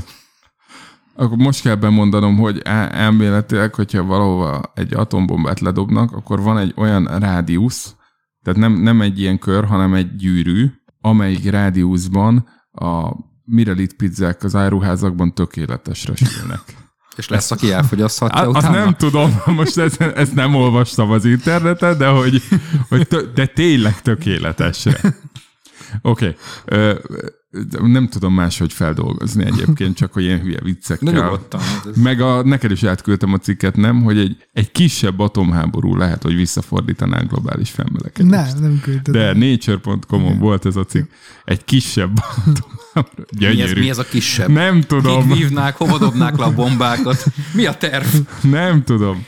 De hogy valaki ezt írta, vagy talán TikTokon láttam, ami ugye a legmegbízhatóbb információforrás ennél, ennél, ennél az inváziónál, hogy, hogy elméletileg a kilencvenes években, kétezres években Afrika közepén is volt egy akkora háború, nyolcvanas években, nem tudom, na ez a féltudású podcast, így néz ki egy féltudású uh-huh. podcast. Tehát valamikor nyolcvan és kétezer-tíz között volt Afrikában egy akkora háború, ami kilenc különböző országot érintett, és hogy igazából azt lehetne hívni harmadik világháborúnak, mert hogy a, akkora, nem tudom én, annyi veszteséget szenvedtek ott a felek, mint csak a nyugati világ nem vesz róla tudomást. Tehát, hogy még, azt mondod, hogy... Még negyven... a világháborúkat is kisajátítjuk. I, ja, szóval és hogy meg... úgy hívjuk, hogy ez az afrikai világháború, ami ugye értelmetlen, ezen röhögött az adott TikToker, de hogy ezt csak arra mondom, hogy azt mondod, hogy negy, negyvenöt óta nem lépett át senki ilyen határt, és hogy Európában vagy világszinten nem léptek át? Ja. Igazából vannak ezzel kapcsolatban különböző, különböző nézetek. Tehát például a, a második iraki háború kétezer-háromban arra, arra is mondják, hogy azért az u es á ott is áttépett bizonyos határokat. De alapvetően, amiről most beszélünk, az az, hogy euh, egy nagyhatalom megtámadott egy szuverén országot. Azért, mert azt gondolta, és itt egyébként erről érdemes lenne beszélgetnünk, hogy miért is támadta meg Ukrajnát, mert euh, azok az okok, amikre én gondolok, azok csak részben jelentek meg a sajtóban, és ez most nem az összeesküvés elméletek. Szóval arra azért nem nagyon volt példa, hogy egy ország, egy en es zé bé té tag, biztonsági tanács tag. Sőt, meg... éppen az en es zé bé té-t elnöklő? Hát ezt nem is tudom, lehet, de alapvetően azért egy eléggé jelentős olyan ország, ami részt vett a mai világrend létrehozásába és ennek a működtetésében is alapvetően elég hosszú ideje részt vesz, saját elgondolásai alapján egy szuverén nemzetet megtámadja. Tehát ilyen azért úgy, úgy ritkán van.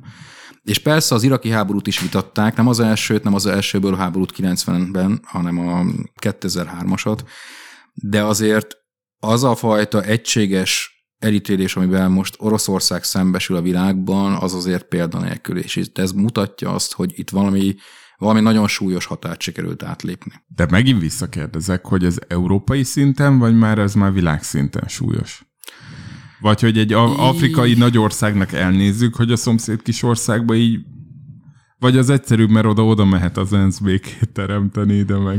Az en es zé békét így nem teremt, tehát okay. Az en es zé békét fenntart. Okay. A, a békét teremteni általában más országok szoktak, az en es zé nevében, akár en es zé bé té felhatalmazással. Hogy is mondjam, tehát igazából persze az, hogyha arról beszélünk, hogy Európában történik valami, az, az sokkal könnyebben kerül be a hírekbe, mint hogyha valamelyik másik kontinensen, Afrikában történik valami. Vagy Afganisztánban. Vagy Afganisztánban, mondjuk az most éppen sikerült bekerüljön a hírekbe az elmúlt időszakban, de ettől függetlenül ami Európában történik, az, az nagyobb média nyilvánosságot kap, ez teljesen egyértelmű. És igazából az a helyzet, én szerintem, hogy itt az emberi szenvedés nem is, le, nem is igazából szabad méricskélni, hogy mi hogyan volt. Ami biztos az az, hogy azért ez egy, és pont a nemzetközi közösség összezárásából, meg abból, amíg történt Európában az elmúlt egy hétben, mert azért nagyon jelentős változások történtek. Abból kiindulva ez egy korszakváltás lehet, ami, sőt nagyon valószínűleg az is, ami kétezer-huszonkettő február huszonnegyedikén hajnalban történt. És ez a, ez a reakció Oroszországra, ez korábban is nagyon izgatott, hogy ez, ez Oroszországnak szól, vagy annak a, annak a tettnek, amit most ez a krími vezetés csinál. Mert nekem néha van olyan érzésem... Kreml vezetés. Vagy a Kreml vezetés, igen. Tehát nekem néha van, van olyan érzésem, hogy amúgy meg akarta már jó rég büntetni a nyugati világ Oroszországot, vagy egy kicsit úgy helyre akarja tenni, és nem biztos, hogy csak a nyugati világ. És most ez egy ragyogó alkalom, mert kínáltak rá egy, egy okot, hogy ezt megtegyék. Szóval mintha ez már ott lógna a levegőbe, csak nem volt még így jól el. És nem akarok csúnya szót mondani. Én azért azt mondanám, hogy... Vagy a tetről van szó. Hogy ez, ez nem, nem Oroszországról szól, és egyébként ebből a szempontból nagyon érdekes az, hogy a, de valamennyi vezető, aki megszólalt, az, az különbséget tett a Kreml uh-huh. és az orosz nép között. És ez egy nagyon fontos szempont. Tehát alapvetően a, a szankciók azok természetesen, amik most, amiket most léptetnek életbe, ez elsősorban a lakosságot, tehát nagyon jelentős mértékben érinti a lakosságot. De ennek egyetlen egy oka van, hogy a lakosság kényszerítse ki a politikai változást Oroszországban. Uh-huh. Hogy ez mennyire reális, azt meglátjuk, de alapvetően minden szankció arra szolgál, hogy a lakosságot feldühítsék a hatalommal szemben. Jó, akkor én gyorsan kérdezek kettőt. Egyrészt ez lehetséges? Elméleti szinten? Nem? Nagyon gyorsan nemet mondtál. Ne, nem, nem, nem mondtam nemet. Vissza, Jó, oké. Okay. Vissza akartam kérdezni, hogy... Igazából elméleti szinten szerintem lehetséges, hogy ez megvalósul, ez egy másik kérdés. Már február huszonnegyedikén este Oroszország negyvennégy városában tüntettek a háború ellen, és tehát azóta ezreket börtönöztek be, vagy vettek őrizetbe, azért, mert háborús tüntetésen vettek részt.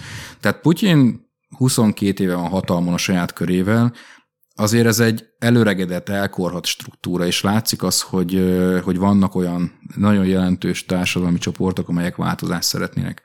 Hogy ez elég lesz a változáshoz, az egy másik kérdés. Most a szankciók az ebbe próbál katalizátort vinni. Tehát, hogy az orosz ember számára legyenek olyan elviselhetetlenek a körülmények, és annyira egyértelmű, hogy ez a Kreml vezetői miatt van, hogy mindenki levonja a szükséges tanulságot. A másik kérdés meg, hogy egyébként a legjobb szankció, ezt többen írták Twitteren, az lenne, hogyha elvennék az Instagramot az oroszoktól, mert minden orosz oda van az Instagrammért, és állandóan az Instagramon posztolnak, meg az orosz celebek, tehát ha azt elvennénk, az oda, oda csapás lenne rendesen.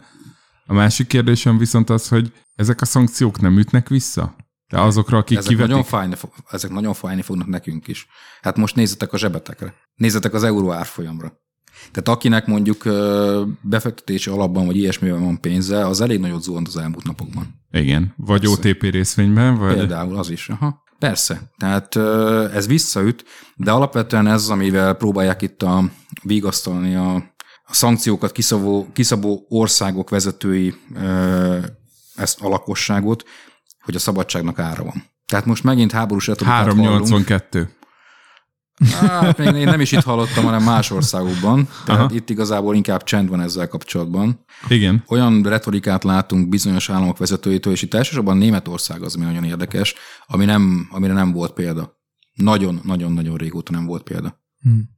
Amerika meg fogja fizetni ezt az árat. Nagyon érdekes dolgot olvastam ma vagy tegnap, mm. hogy elkezdtek lobbizni azon, hogy az uránérc az ne essen embargó alá, mert hogy az amerikai piac az függ az olcsó orosz uránérctől, ami azért kicsit csúnya lenne, hogyha ezt, ezt ténylegesen kivonnák a, a szankciók alól, mert akkor onnantól kezdve mindenki hozhatná be a saját kis kivételeit, és akkor onnantól kezdve az egésznek talán nincs is sok értelme. Meg a másik is, hogy akarnak fizetni az uránércért. Ja. Bőrönt pénzekkel, vagy micsoda? Mert hát gyakorlatilag a SWIFT rendszerből való kivonásnak az a lényege, hogy az oroszokat letiltják, mármint Oroszországot, mint olyat, a nemzetközi fizetési piacról. És akkor most kell bemondanom, hogy, hogy ismét, ismét működik az o bé á, az Országos Betétbiztosítási Alap. Így van, menti a Sberbanknak a... Igen, egy volt, volt kollégám nagy napja a mai, mert hogy dolgoztam egy olyan informatikai cégnél, ami ilyen banki adattárházakat csinált, és a mintaprojektünk volt az o bé á. És hát ugye az o bé á-val egy dolog volt a baj, hogy nem lehetett élesbe kipróbálni, hogy hogy működik. De aztán írtál egy levelet Tibi bácsinak, és elintézte neked, nem, ugye? Amikor az első tagszöv bedőlt, aha, akkor akkora pezsgőbontás van, hogy végre élesbe is lefuttathatjuk azokat a lekérdezéseket, aha, meg adattranszformációkat, és ma amikor láttam, hogy na hát akkor az o bé á menti a Sberbank ügyfeleket, akkor hát így átvillant rajtam az a kollega, aki ezt annó írta, és, hogy izé, és egyébként érdekes fun fact, hogy annó az ukrán o bé á-tól voltak itt megnézni a demót, hogy hogy működik a magyar o bé á-nak az adattárházat. Tehát, hogy ez is egy kapcsolódó szál, egy lazán kapcsolódó. Egy kérdésem van még a szünet előtt. Vagy mondod? Igen, Jocó. Lehet, hogy ez hosszabb lesz. Nekem is de hosszabb, de mondjad. Majd akkor esetleg valamelyikre a következő blokkban. Volt egy ilyen félmondatod, hogy lehet, hogy a sajtóban nem jelentek meg az okok. Én is pont az okokat. Na, akartam. Na, akkor milyen lesz... okokat láttatok ti? Mi volt az az ok, ami miatt támadott? Én elmondom, hogy mi, a, mi az én érzésem, de egyébként a harmadik blogba szerettem volna ezt az ilyen myth-busting, tehát a, eloszlatjuk a, a, a ködöket. Lehet, hogy akkor... Jó, akkor menjen a zene. De várjál, még vagy akkor a, a zene előtt egy fontos kérdés. Igen. Hogy akkor most Putyin összes haverját canceleljük? Tehát Abramovich, ab, azt nem tudjátok, nem beszéltük meg, hogy miről nem lesz ma szó, de ezért focit behozhatom. Ugye Abramovichnak van egy elég komoly fociklubja, magyar másodedzővel, német főedzővel, és hogy pont volt tegnap egy ilyen videó, hogy a Tuchel kiborult egy sajtótájékoztatón, hogy őt ne kérdezgessék a tulajdonosi körről, mert ő egy fociedző, és ez politika, és őt nem érdekli. És Twitteren a brit focirajongók késhelyre menő vitát, jó, mint bármikor, vívtak arról, de még arról is tudod, hogy Ronaldo melyik lábbal kell, arról is ugyanakkor a vita. Az egyik az, hogy igen, Tuchel a fociedző, ő nem tehet róla, hogy Abramovich a tulaj, Ön, őt tényleg hagyják békén, ezt ne tőle kérdezgessék. Egyébként Abramovich átadta tulajdon részét a Chelsea alapítványának. Volt egy ilyen hír, igen, hogy valami charity fundba berakta. Majd... Igen, igen, nekem ilyen kicsit index életérzésem lett hirtelen, hogy, hogy így... Talált, hogy nem véletlenül. Igen, ott is alapítványban látszódott Bodolai a Chelsea új ügyvédje, mit tudom én. De hogy, hogy, hogy a... Tehát, hogy egyrészt ez, tehát az volt, átadta, ő dolgozik, neki az a dolga, hogy edze a játékosokat, és hogy vasárnap is álljanak ki motiváltan, stb. A másik oldal viszont azt mondta, hogy Tuchel egyébként a Paris Saint-Germain után, ami egy állam által birtokolt cég, vagy fociklub, onnan érkezett a Chelseahez, ami egy oligarha, tehát hogy könnyű neked azt mondanod, hogy nem foglalkozol a politikával, miközben milliárdos fizetéseket veszel föl, egyébként ilyen sportwashing módszerekkel tisztított pénzekből. De hát, hogy akkor két kérdés, egyrészt mindenkit, tehát aki Putyinnak haverja volt, vagy csak akart lenni, vagy őket akkor most mind canceljük itt nyugaton, tehát hogy ők akkor ne vezényeljenek, ne üzemeltessenek fociklubot, ne szónokoljanak, és ne külügyminiszterkedjenek, vagy, vagy, vagy azt mondjuk, hogy ha most gyorsan megvallják vétkeiket, akkor megengedjük nekik, hogy csinálják tovább a melójukat. Megnéztem a zsebemet, de nincsen benne a bölcsekköve továbbra sem. De nem, nem, nem, véle, nem vé, vélemény. Azért mondom, hogy csak véleményt Én ezt úgy, úgy kanyarítom még tovább ezt a kérdést, hogy ha van egy barátod, ismerősöd, aki, aki nem ismeri Putyint, mert azért a mi köreinkben nem sokan ismerik a Putyint. Mármint is személyesen. Aha, személyesen. Tehát de nem hogy... utaztak még egy jakton. Nem, ja, de, de viszont nem azt mondja erre, azt mondja erre a háborúra, hogy ö, ja, hát az ukránok megérdemelték, mert egyébként ö, nácik, meg, ö, meg mit műveltek a magyarokkal, és csak azt kapják, amit érdemeltek. Na, akkor erre, erre a barátodra mit mondasz? Vagy erre a megnyilatkozására mit mondasz? Mert tényleg... Te nekem Én találkoztam így... ilyen barátokkal, no. nekem vannak azért ilyen barátai, uh-huh. és nekik megpróbáltam elmagyarázni azt, amit majd a harmadik blokkban is el fogok magyarázni, és megértették. Na, no. jó, Úgyhogy akkor... megértették. Igazából az, hogy most cancel culture vagy sem, én azt gondolom, hogy a, a nyugati világ azáltal került lépéskényszerbe a, ta, a múlt hét csütörtöki támadás után, hogy az ukránok a vártnál sokkal nagyobb ellenállást fejtenek ki.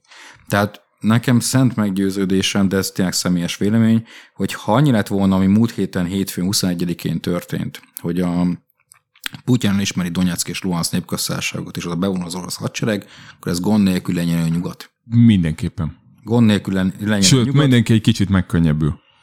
Igen, csak a, nagyon nagy volt a fölvezetés, már hónapok óta gyűltek a seregek, és, és nagyon, valami nagyon keleten nagyon-nagyon gomolygott az égen, és ez huszonegyedikén hajnalban le is csapott, és igazából az volt az, ami egy új uh, világot hozott, és egy Minsk, post-Minsk világot hozott, egy Minsk utáni világot, amit majd szerintem kifejtünk itt a harmadik uh, blogban, hogy mit is jelent ez.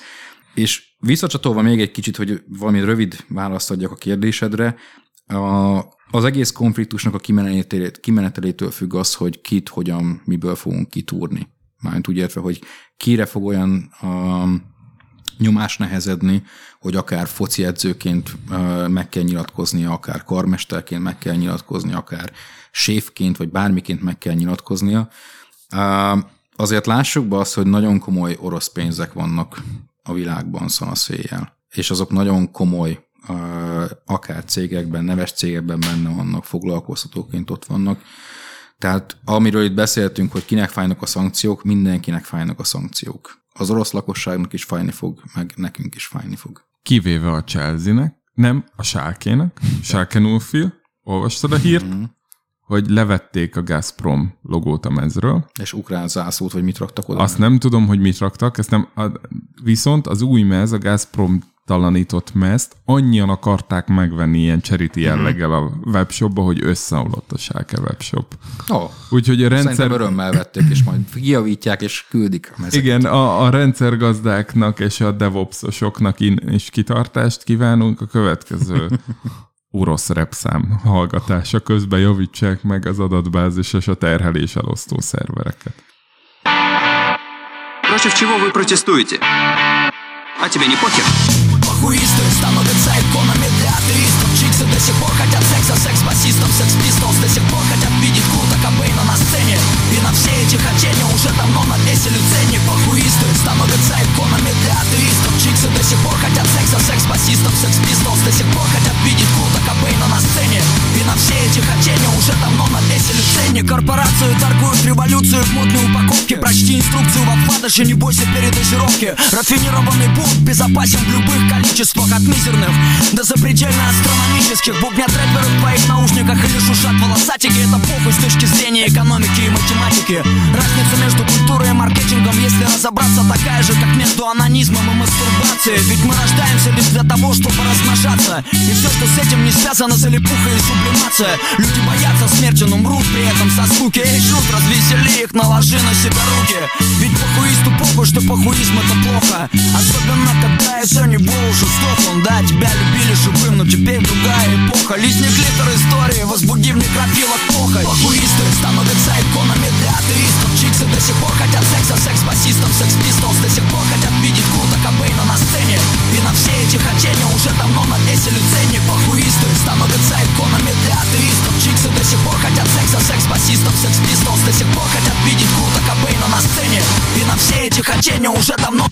В то время как одни применяют в действие свой двадцатый калибр, другие в подробностях смакуют детали их гибели, третий брызжет слюной, восклицает спасибо, четвертый сводит балансы, подсчитывают прибыль, пока хавает пипл, пока требует массы, насос качает из трупов души час за часом, мотор, превращающий нетленный дух в баксы, машина запущена, зомби требует мяса. Чувак, этот новый трек, он реально слабый, и музыка уже не та, не те слова. Заебись, твой последний альбом полный провал. Ну, не то чтобы кал, но и не как первые два. И твои выходки уже не так сносят нам башни. На ТВ не впечатляет весь этот эпатаж твой. Знаешь, да от вида твоей рожи нас уже поташнивает. Когда же ты будешь как раньше? Давай, баш уже! Давай, чувак, ведь это совсем не страшно. Давай на шею петлю или с небоскреба башим. Давай же, что тебе стоит один выстрел? Я умираю от скуки, не будь эгоистом. Похуисты становятся иконами для атеистов. Чиксы до сих пор хотят секса, секс-басистов, секс-пистолс. До сих пор хотят видеть Курта Кобейна на сцене. И на все эти хотения уже давно навесили ценник. Похуисты становятся иконами для атеистов. Чиксы до сих пор хотят секса, секс-басистов, секс-пистолс. До сих пор хотят видеть Курта Кобейна на сцене. И на все эти хотения уже давно навесили ценник.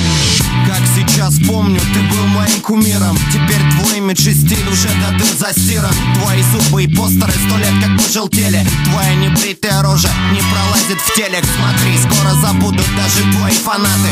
Не опознает при вскрытии патологоанатом. Песни станет крутить лишь рэт-рефы. Будут просить подпись, а не автографы. Если устал или выдохся, по крайней мере, есть проверенный способ уйти, хлопнув дверью. Принести себя в жертву, стать иконой масс-медиа. Просто красиво и громко умереть. Когда покончишь с собой или загнешься от спида, всем будет похуй на слухи, что ты наркот или пидор. Индустрия довольна, все готово к сенсации. Давай, смелей, шоу будет продолжаться. Давай, чувак, ведь это совсем не страшно. Давай на шею петлю или с небоскреба башен. Давай же, что тебе стоит один выстрел? Я умираю от скуки, не будь эгоистом. Похуисты становятся иконами для атеистов. Чиксы до сих пор хотят секса, секс-басистов, секс-пистолс. До сих пор хотят видеть Курта Кобейна на сцене. И на все эти хотения уже давно навесили ценник. Похуисты становятся иконами для атеистов. Чиксы до сих пор хотят секса, секс-басистов, секс-пистолс. До сих пор хотят видеть Курта Кобейна на сцене. И на все эти хотения уже давно навесили ценник. Молодежь сейчас запросто может послать кого угодно. Мне сорок три, я посылаю до сих пор. Ты можешь бросить людям прямо в глаза. Пошли вы. Мне плевать на ваши. Szeretettel köszöntünk mindenkit. Ez itt... Még mindig? Még mindig. Jól mondtam, szigorúan bizalmas titkos éjszakai rádióműsor, Tanár úrral, Danival. És Jocóval. És Topázzal. A hetvenegyedik adásunknál tartunk, minek címe Tanár úr és a népszuverenitás. Ez jó lesz? Az előbb még vörös gomb volt, vagy piros gomb, de... Ja, és, a, és a nagy piros gomb, jó. Ez így közbe váltuk, közbe szerkesztjük. kétezer, mennyi? Hát huszonkettő, március másodika van, szerda. Szerda, már majdnem egy hete, hogy elindultak az első tankok. Honnan? Donyeck? Köl. Ez a nagyon érdekes. Tehát hónapokon keresztül azt láttuk, és ezzel volt a sajtó, hogy Oroszországban gyülekeznek a seregek. Már százötven ezer, már száznyolcvan ezer, nem? Ez ment. Igen, igen, igen, igen. Az orosz hadsereg, két a, harmada ott amire, van. Amire utána azt mondták, hogy ja, hát ez a téli hadgyakorlat egyébként mindig ott vannak minden egyébként évben. Igen, a zapadot ott szokták tartani. A zapad az nyugatot jelent uh, oroszul, és nekik mindig van egy ilyen nagy hadgyakorlatuk, ami általában egyébként egy nemzetközi hadgyakorlat, tehát oda különböző más országokat is meghívnak. Mint például? Hát előfordul India, Kína, ilyesmi, tehát Belorusszia szintén ott van már, hát az ő területén is zajlik. Aha. És általában itt az egyik ilyen nagyon kedvencem az az volt, azt hiszem az talán huszonegyes Zapad volt, amikor azt modellezték, hogy valamilyen országot, most nem itt eszembe írtam a neve, de sokat mondó név volt, egy országot...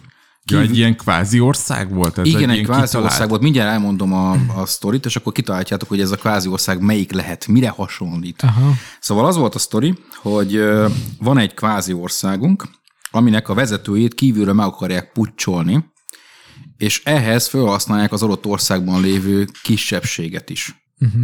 És elcsalnak egy választást, azt mondják, hogy el van csalva az a választás, és ezzel próbálják megpucsolni az elnököt, majd amikor ez nem sikerül, már a nép mellé áll, akkor megpróbálják föllázítani az adott kisebbséget, ami az adott országban él. Na hasonlít ez valamire, ami történt egy pár évvel ezelőtt abban a régióban. Fehér Oroszország. Fehér Oroszország. És melyik kisebbség lett volna? Lengyel. Oh. De nem így nevezték természetesen. Ja, nyilván, Fehér Oroszországban a... van egy jelentős a lakosság, hát ilyen öt-tíz százalékát kitevő lengyel kisebbség, tehát azért az egy, az egy jelentős szám. És hát Lengyelország NATO tagállam, tehát innentől kezdve veszélyes. Hm.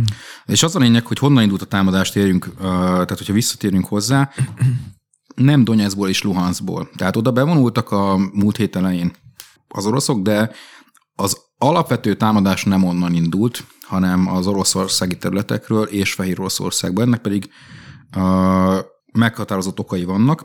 A stratégiai cél első körben az oroszok részéről a, a Krím-félszigetről való kitörés volt, Kijev elfoglalása, illetőleg Harkov elfoglalása. Harkov az Kelet-Ukrajnában a második legnagyobb lakosságszámú orosz város. Ezek voltak az elsődleges célpontok. És Harkov kapcsán azt érdemes tudni, hogy amikor kétezer-tizennégy áprilisában elkezdett beborulni ez az egész ukrán helyzet, akkor keleten három népköztársaságot kiáltottak ki. Donyeckit, a Luhanszkit és a Harkovit. Uh-huh. És a Harkovit egy nap alatt felszámolták az ukránok. Úgyhogy most gyakorlatilag az orosz tankok azért jelentek meg huszonnegyedikén reggel Harkovban, mert abban bíztak, hogy majd a lakosság megint kikiáltja a Harkovi népköztársaságot, és akkor üdvözli a felszabadító orosz hadsereget. És... ez is ismerős. Uh-huh. Uh, igen, de egyébként ez egy nagyon fontos dolgot mutat nekünk. Az, hogy mennyire nem voltak tisztában a realitásokkal a Kremlben. Tehát, hogy ez az Ukrajna már nem a kétezer-tizennégyes Ukrajna. Ez egy nagyon fontos szempont. Um, és azt szerintem még elő fog kerülni egy kicsit később. A másik céljuk az az volt, és ez a krími támadásnak az indoka volt, hogy első körben elfoglaljanak egy olyan duzzasztó művet, ahonnan az a csatorna indul, tehát ilyen vízvezetékcsatorna, mint nálunk a nyugati főcsatorna, vagy a keleti főcsatorna, ami a Krímet látja el vízzel. Ezt az, akkor építették az ötvenes években, amikor a Ruscsov a Krímet az Oroszországi Föderációtól az Ukrán ö, Szocialista Szovjet Föderációs Államhoz csatolta, és gyakorlatilag ezzel látták el vízzel ki, ö, a Krímet kétezer-tizennégy elejéig, amikor az illegitim elcsatolást követően az ukránok lezárták ezt a csatornát. Na, az oroszok első útja oda vezetett, és megnyitották a vizet, tehát most már ismét van a Krímben víz. A következő... De várjál, mit ittak az elmúlt hét évben? Hát nagyon nehezen. A, az ivás nem is volt gond, mezőgazdaság. Ah. Tehát a mezőgazdasággal van gond, mert hogy a Krímben azért nagyon jó napsütéses órák vannak, meg déli lejtők, meg akármi, tehát azért az lehet vízigényes mezőgazdaságra használni, nem kukoricára gondolok, uh, és uh, gyakorlatilag a, az első dolog az ez volt, amit megszereztek, ez volt a leges-leges-legelső, tehát ez a, ez a víztározó. És utána az oroszok elkezdtek két irányba menni onnan. Az egyik az keleti irányban, gyakorlatilag végig az Azov-tenger partján, hogyha a nem hallgatók elővesznek egy térképet, akkor meg is tudják nézni, hogy ez hol van, és gyakorlatilag a Bergyansk, meg Mariupol elfoglalásával. Bergyanskot már elfoglalták, Mariupol az még elvileg most ostrongyűrűben van. Donyeckkel akarják összekötni. Hogy legyen meg szárazföldi összekötetés, Krím, meg ezek között. Igen, a szakadár meg hogy Ukrajna között ne le, Ukrajna ne jusson ki a tengerre. Értem, de Krím túloldalán még kiér Ukrajna a tengerre. Azért mennek a másik irányba is. Ó, értem. Tehát most elvileg arról van szó, hogy Herszont, ez az első ilyen jelentősebb város, azt már körbezárták, az oroszok szerint elfoglalták, az ukránok szerint még harcolnak érte, de alapvetően a, most már úgy néz ki, hogy a keleti irányt nagyjából lezárták, és mennek most már nyugatra is. És ott pedig a fő cél Ogyessza elfoglalása lesz, illetőleg a felzárkózás a román-moldáv határra. Na, tehát gyakorlatilag, a hadsereged. Gyakorlatilag Ukrajnát akarják elvágni a tengertől, aha, és ennek egy jó minta, tehát egy jó a, mutatója az is, hogy már a legelső napon a, elfoglalták a Kígyó-szigetet, ami egy Ukrajnához tartozó picike sziget a Duna-deltával szemben. Tehát ott, ahol a Duna-delta... De várjál, ez az a sziget, amiről ment a nagy mémesedet, hogy a, a Kígyó-szigeti utolsó négy ukrán határőr. tizenhárom, igen. Igen? Na, hát képbe vagyok. Aki vagy él, vagy nem él, azt még nem tudjuk, de... De most már él. A... Hát még nem láttuk őket nyilatkozni, és én nem láttam, de elvileg azt mondják, hogy valószínűleg élnek, igen. Élnek orosz fog, de először, hogy... Gyakorlatilag beszóltak, szitták egy kicsit az oroszok anyját, majd megölték őket. Ez voltak, ezek hát az voltak a, az első. Igen, valami olyan felszólítás volt, hogy orosz hadihajó vagyok, adják meg magukat, különben lőni fogunk, és ezt elmondták kétszer, és akkor a, annyi hallatszik a, a hangszalagon, ami erről kiment a világhálóra, hogy megkérdezi a az egyik tengerész a felettesét, mármint ukrán oldalról, hogy visszaszólhat-e, és mondta a felettes, hogy feltétlenül. És akkor mondta, hogy orosz hadihajó, húzza. Igen. Na, és akkor ez, ez volt, és ez gyakorlatilag uh, teljes... Ez óriás mém lett. Ez kicsit a legenda. Ez mém lett, és az a... Tehát a fogunk arról szerintem beszélni, hogy van-e ukrán nemzet, vagy nincsen. És ez a mém, ez nagyon sokat segít abban, hogy legyen. Ez is. Aha. És innentől kezdve a mémeknek az a szerepe, mivel hogy az egész világon, talán Oroszországot leszámítva, ez nagyobb ment ez a mém, hogy az egész világnak orosz hadihajó húzza. Igen. Innentől kezdve mindenkinek világos, hogy ki a jó fiú. Pontosan. Meg tudjuk, tehát hogy van olyan, hogy Kígyó-sziget. Hát igen. Ezt a románok tudják. Na de nem a tudom, románok honnan tudják? A hír. Örülök neki. Na, honnan tudják? A kétezres években volt egy nemzetközi bíróság előtti per Ukrajna és Románia között a Kígyó-szigetek kontinentális talapzata ügyében. Oké. Okay. Nem a halakra mentek, hanem a földgázra, meg a kőolajra, ami a tengerfenék alatt található. Értem, kié most az a földgáz? A, a sziget az Ukrajna területe, tehát aha, az nem is volt kérdéses, itt a, a sziget elhat, elhatárolása volt a tengeren. A, az ukrán, a románok nyerték meg a, a pert, és körülbelül hetvenkilenc százalékát ők hozták el a területnek, a vitatott területnek. Értem. Kérek egy tapsot. Jó, jó, jó, kap egy tapsot. A, az, a, az a román jogász csapat, aki ott dolgozott ezen a nemzetközi bíróságon. Na de. Jó, de az ukránokat is megtapsoljuk. Jó, igen. Miatt. Sárga gombjuk van az ukránoknak. Na de, akkor Kígyó-sziget, az a románok, most már annyira nem szomorúak a románok, hogy nem az övéké a Kígyó-sziget, a nem? A szigeten nem is volt kérdés. A szigetet aztán gyakorlatilag Romániához tartozott a két világháború között, viszont az oroszok negyvenötben nyilvánvalóvá tették, hogy ez kihez fog tartozni. Értem. Tehát elvitték. Stratégiai helyen helyezkedik el, egyrészt szemben van a néhány kilométerre a, a szárazföldtől a Duna-deltával. Aha. Másrészt ennek a szigetnek a birtoklásával, meg a Krím birtoklásával gyakorlatilag Ukrajna már most el van zárva a tengertől. Uh-huh. Tehát az... Hiába van Ogyessza. Még... még Még most jelen pillanatban ukrán kézen van Ogyessza, de hogy ez hogyan fog kinézni napok múlva, ezt nem tudjuk megmondani.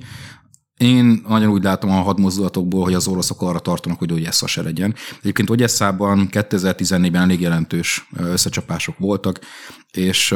Miért? Hát a azért, Krím elfoglalásakor, vagy? Azt követően igen, tehát a Krím elfoglalását követően áprilisban lángoltak föl ezek a donyecki, luhanszki harkovi, meg ogyesszai események. Gyakorlatilag az oroszok számára a legfontosabb az a Krím megszerzése volt, és utána az összes többit azt megpróbálták úgy bedönteni, hogy Ukrajna biztonság kedvéért ne legyen egy stabil ország. De a Krím az a stratégiai fontosságú volt, és ez mindjárt elő fog kerülni a háborúkai között, vagy az inváziókai ja, között. Azt hittem, ez már az. Nem, ez még nem az.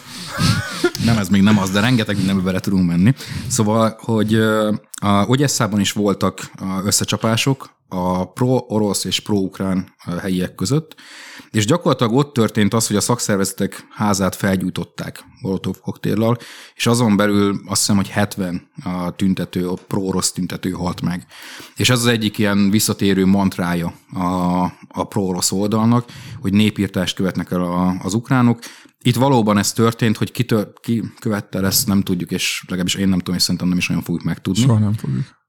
Viszont amit orosz részről egyébként hallunk, hogy tizenhárom ezer oroszt öltek meg az ukránok, meg hogy népírtás, meg ilyesmi, azért ez finoman szóval is. Nem annyira korrelál a valósággal, tehát hogyha akarunk finoman fogalmazni. Tudod, mit látok? És szerintem minden rá tudunk menni a háború okaiból, hogy nekem, mint egyszeri informatikusnak, ez úgy jött le, mint hogy ott áll az orosz a határon az összes katonájával, akik épp szimulálnak egy ukrajnai inváziót, mm-hmm. és várnak, hogy történjen valami kázuszbeli. Amiért be lehet menni. Ezzel próbálkoztak. Tehát ez de... teljesen nyilvánvalóan a múlt hét első fele erről szólt. Azt várták, hogy lőjenek be az ukránok Donyeck és Luhansz területére. És nem nincs, lőttek be. Nem lőttek be. Tiltották nekik, és ezt követően jött az invázió. És jött az invázió. És kicsit az van, hogy nekem azért labilis ez, hogy az ukrán népírtás miatt, meg az ukrán nácik miatt bemegyünk, most idézem a... Mert hogy hát akkor nem most kellett volna, tehát akkor hat évvel vagy hét évvel ezelőtt kellett volna bemenni, mert ezek akkor történtek, tehát hogy érzek némi ilyen fáziskésést a dologban, és nyilván el lehet mindent magyarázni, és majd lesz egy másik, másik szelet szerintem, azzal szeretném zárni, mert arról mindenképp szeretnék veled beszélni, viszont akkor, hogyha nem, nem volt kázuszbelli, nem, nem sikerült összehoznia se az ukránoknak, se a nyugatnak, akkor miért most, és miért nem később, és azt elmondtad, hogy mik, mik az ilyen rövidtávú stratégiai célok, hogy a tengertől elzárni Ukrajnát, a korábban már egyszer elszakadárosodó várost, azt Harkovot, igen. Harkovot visszafoglalni, és fővárost, de hogy akkor mi, miért? Uh-huh. Akartok ti találgatni, vagy összefoglalni, mit olvastatok, és akkor utána így beszélgessünk arról, vagy én meséljek, hogy legyen? Szerintem mondjunk felváltva okokat. Hm? NATO. NATO para. Igen, mindenféleképpen. Tehát NATO benne van, tehát teljesen evidens módon. Amikor beszéltünk itt az előbb arról, hogy hogyan is került Oroszország a Fekete-tengerhez, akkor itt emlegettem a Krím-félszigetet, amit a tizennyolcadik század végén szereztek meg, konkrétan ezernyolcszáznyolcvanháromban foglalták el egy nemzetközi szerződés megszegésével azt a területet. Wow. Egyszeri alkalom. És azonnal létre is hozták a, kri- a krími flottát, a fekete-tengeri flottát. Tehát azonnal feltották, és gyakorlatilag annak Szevasztopol a központja ezerhétszáznyolcvanhárom óta. Amikor a Szovjetunió szétvált, akkor ezerkilencszázkilencvenhétig egy közös ukrán-orosz flotta működött ott, és ezt ezerkilencszázkilencvenhétben bontották föl, ukránra és oroszra, és ezt követően kétezer-tizenhétig egyeztek meg abban, hogy az, az ö, oroszok használhatják a szevasztopoli kikötőt, ami ukrán területen van. kétezer-tízben ezt meg, megújították, és kétezer-negyvenkettőig terjesztették ki cserébe azért, hogy Ukrajna olcsón kapjon a földgázt. Viszont a, amikor gyakorlatilag Ukrajna elkezdett, tehát Ukrajna ezerkilencszázkilencvenegy és kétezer-tizenhárom között Oroszország és a nyugat között vacilált. És kétezer-tizenhárom végén kitört ez a majdan felkelés, amikor az akkori elnök, a Janukovics november, azt hiszem huszonegyedikén kétezer-tizenháromban azt mondta, hogy akkor nem fogja aláírni a társulási szerződést, elkezdtek a pro-európaiak tüntetni Kijevbe. És ennek lett a következménye, tehát ez úgy gyűlt, gyűlt, gyűlt, januárra már a megyéknek a központjait foglalták el a pro-európai tüntetők különböző területeken Ukrajnában, és példátlan rendőri brutalitással lépett fel a hatalom velük szembe. Tehát volt egy nagyon-nagyon erősen gerjedő feszültség. És valószínűleg ez volt az az időszak, amikor a Kremben eldöntötték azt, hogy na, akkor a Krímet azt elvisszük, hogyha lesz erre alkalom.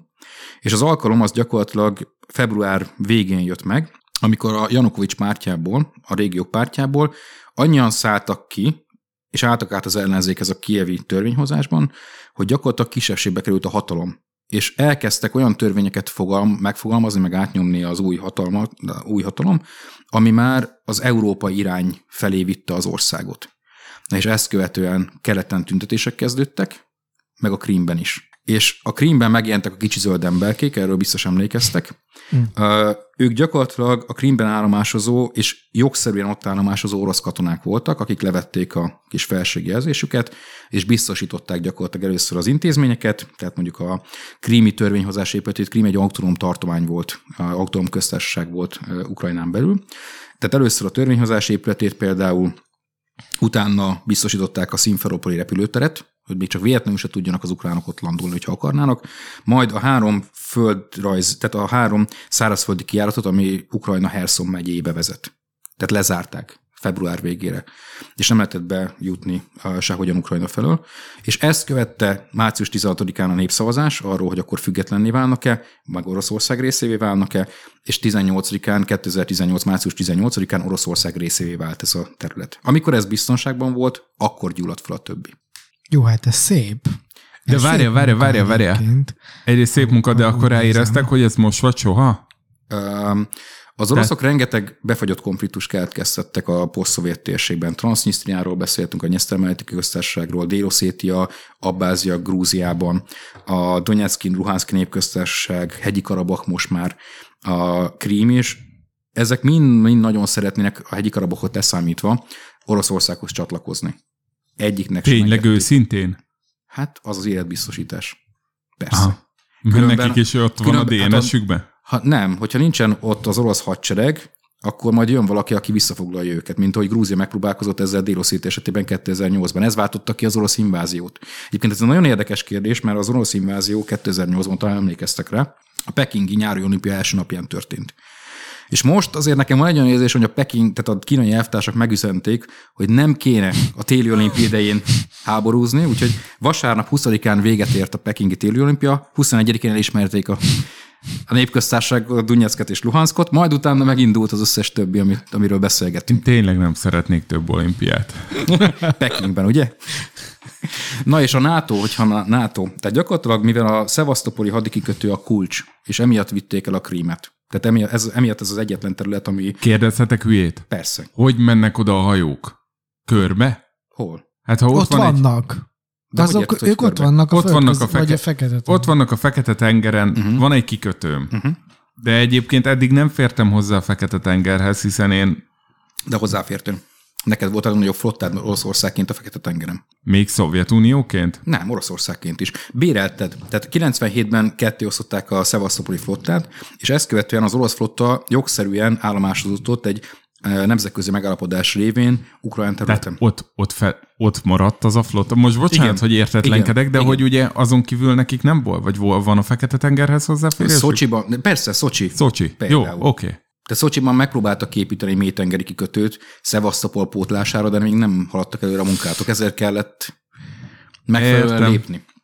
És ami az orosz szempontból a legrosszabb szenárió ebben az esetben, az az, hogy őket kiteszik Szevasztopolból, és helyettük megennek az amerikai hadőhajók. Na ez egy... Aminek van valóság alapja. Most már nincs. Okay. kétezer-tizennégy óta semmi. Tehát, tehát az most már háború. Aha. Mert hogy Oroszország területe, orosz megfontolás szerint, ezzel pedig senki nem fog igazából újat húzni a jelenlegi állás szerint. Jó, tehát a NATO valóban egy fenyegetés Oroszország számára, tehát Ukrajna nagyon közel van ö, Oroszországhoz, mentálisan és földrajzilag is. És ennek a NATO tagsága a, a Kreml vezetése számára elfogadhatatlan, mert biztonsági kihívás. De az orosz identitásnak és külpolitika formálásnak az egyik alappillére a félelem. Az oroszok a történelmi tapasztalatok alapján félnek. Ez jelentős részben a, a mongol meg a tatár alávetésnek vezethető, vagy vezethető vissza, tehát nagyon-nagyon régi, de alapvetően, hogyha az ember szeretne megérteni egy országot, akkor érdemes a történelmet megnézni. A, plusz annak, hogy Oroszországnak nincsenek védhető határai. Minden oldalról nyitott. Tehát gyakorlatilag végig-végig-végig.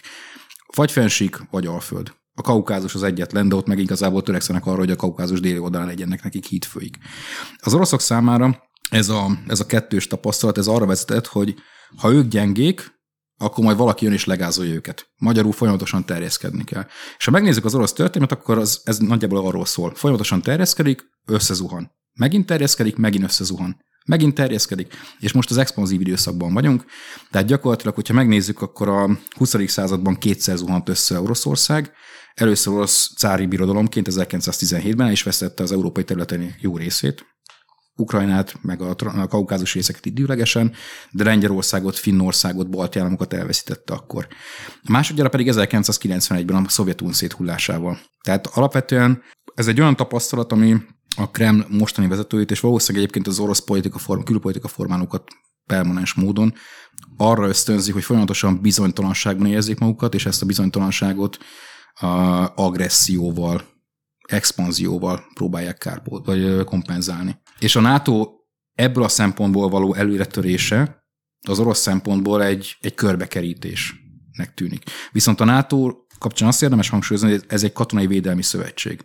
És nem az amerikai köttek ide, hogy na már pedig ti beléptek a nátóba, hanem mi próbáltunk belépni a nátóba, meg mi próbálunk belépni akár az ukránok is, mert abban látjuk a védelmet az oroszokkal szemben. Tehát az, a, az ukránok NATO csatlakozási ambíciója az arról szól, hogy ők szeretnének kikerülni ebből az orosz érdekszférából. És erre az egyetlen garancia, amit biztosnak látnak, az egy NATO tagság. Jó, tehát a NATO az így, így jelenik meg, nem tudom, hogy ez így. Uh-huh.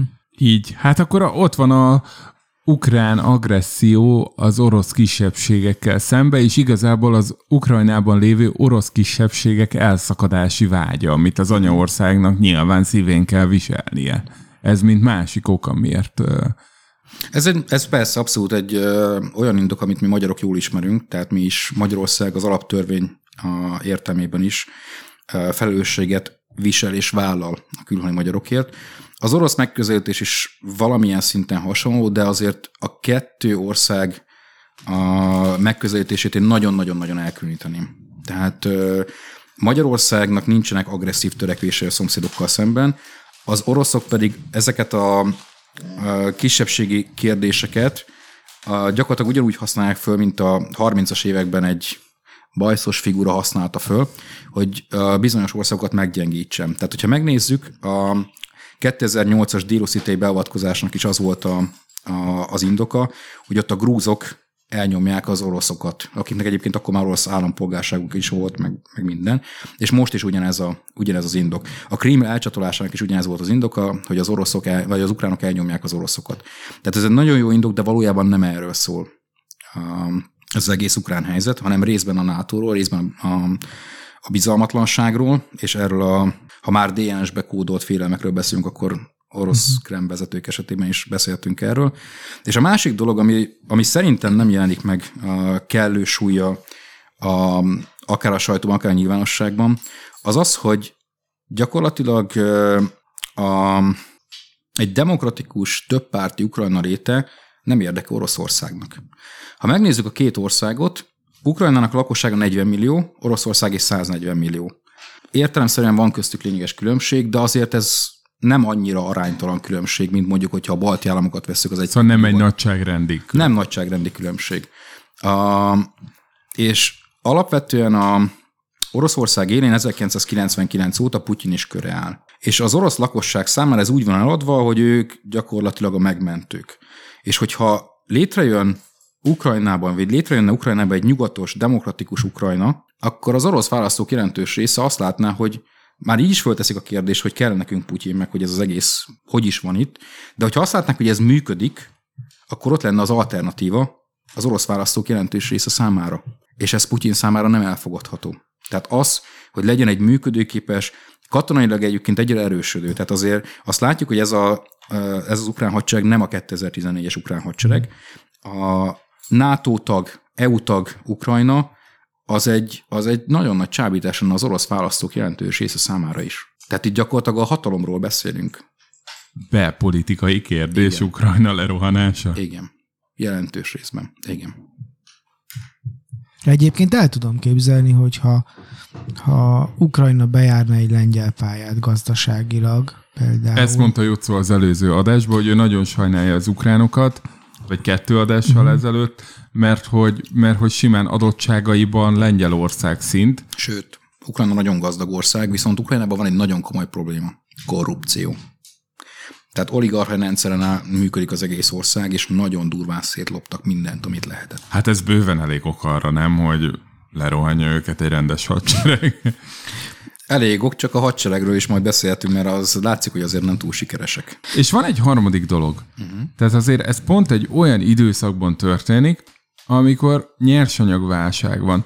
Nyilván földgáz, meg áram, meg nem tudom, Kő. kőolaj. És hogy nyilván ez a helyzet is pörgeti, meg ez az offenzíva is pörgeti az egész válságot még tovább, de hogy nekem az volt a megértésem vagy vízióm, hogy amúgy a kelet-ukrajnai rész, meg a Fekete-tenger, az pont azokból az éppen most nagyon-nagyon felértékelődő nyersanyagokból nagyon-nagyon jól áll.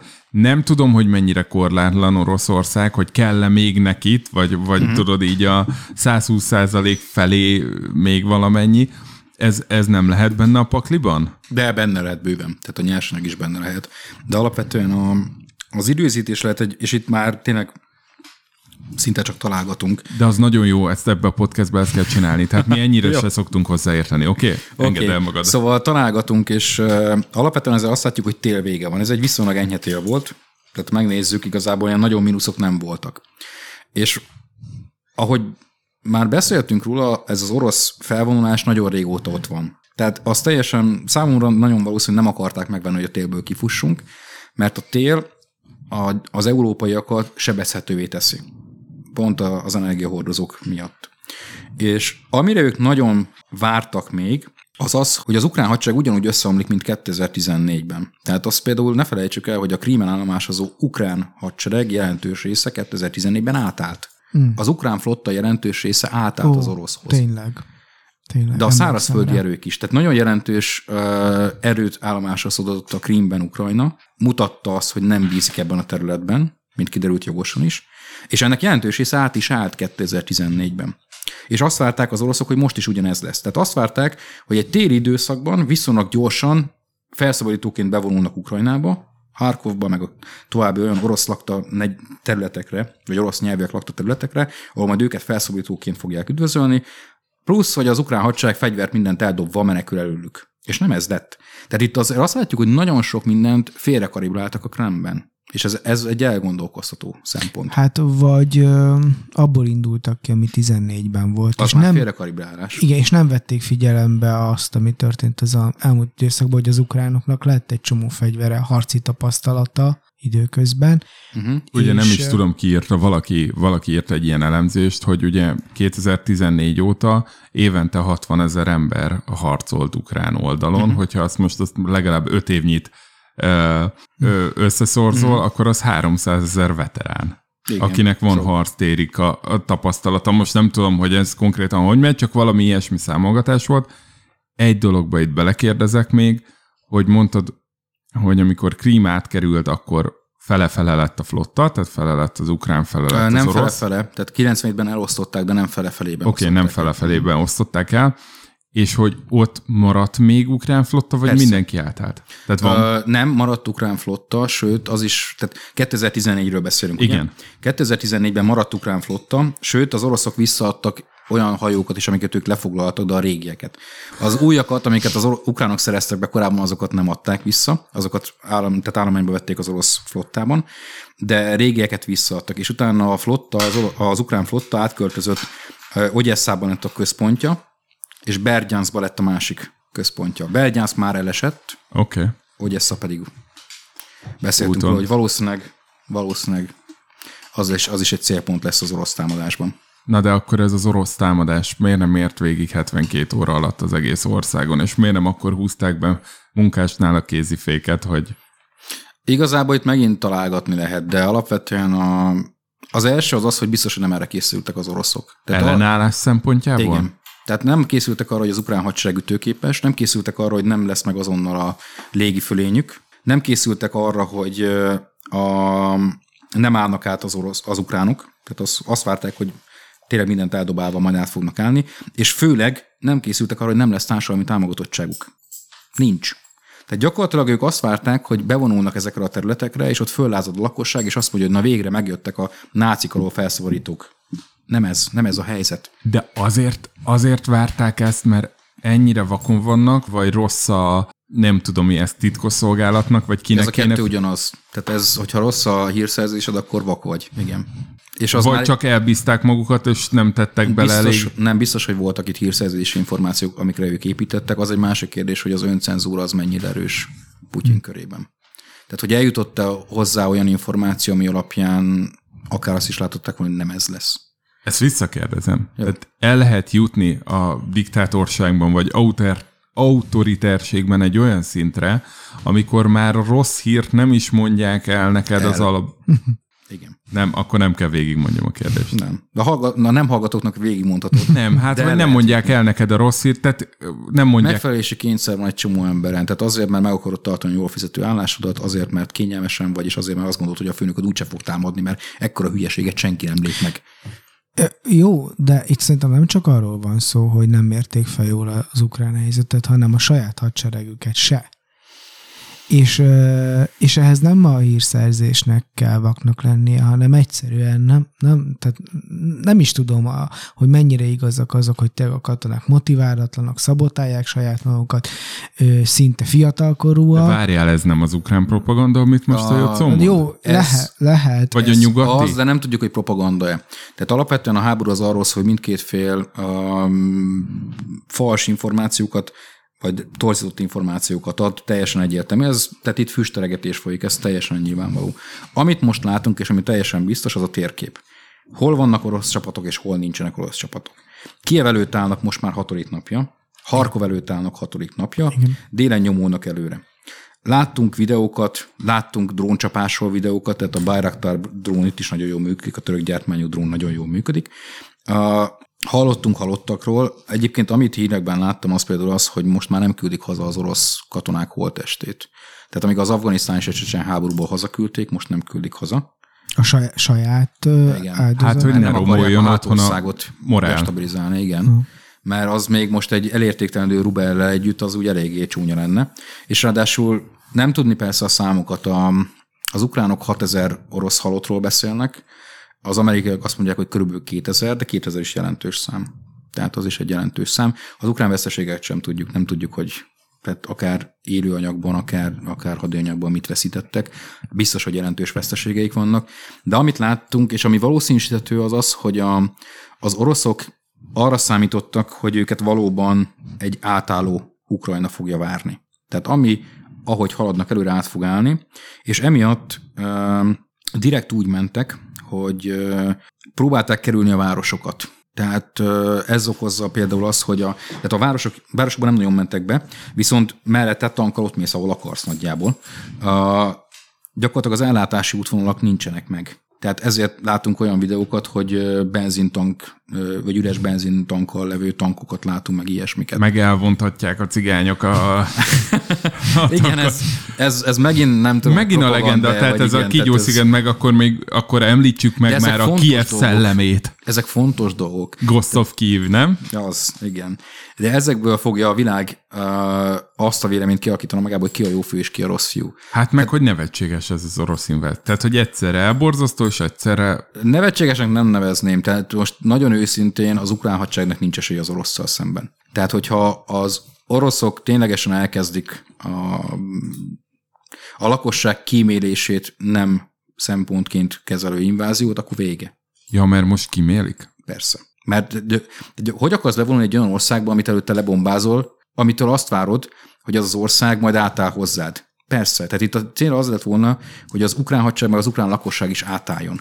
De nem ez történt, úgyhogy innentől kezdve muszáj lesz nagyobb fokozatba kapcsolniuk. Elekes doktor ezt mondta két hete vagy három, mm. hogy azért nem fog támadni Oroszország, és azért nem akarja elfoglalni Ukrajnát, hiszen kinek kell egy olyan feleség, aki nem akar hozzád jönni? Hát most ez a kérdés. Pontosan ez lesz, a kérdés. Lesz kényszerházasság? Nem hiszem azt, hogy hosszú távon az, az oroszok le tudnák nyomni Ukrajnát. Tehát olyan szinten... Szóval elfoglal, tehát elfog, le, legyőzni le tudják, de le, megtartani igen, azt gondolom, nem. Hogy az, az ukrán védelemnek nincs mélysége már.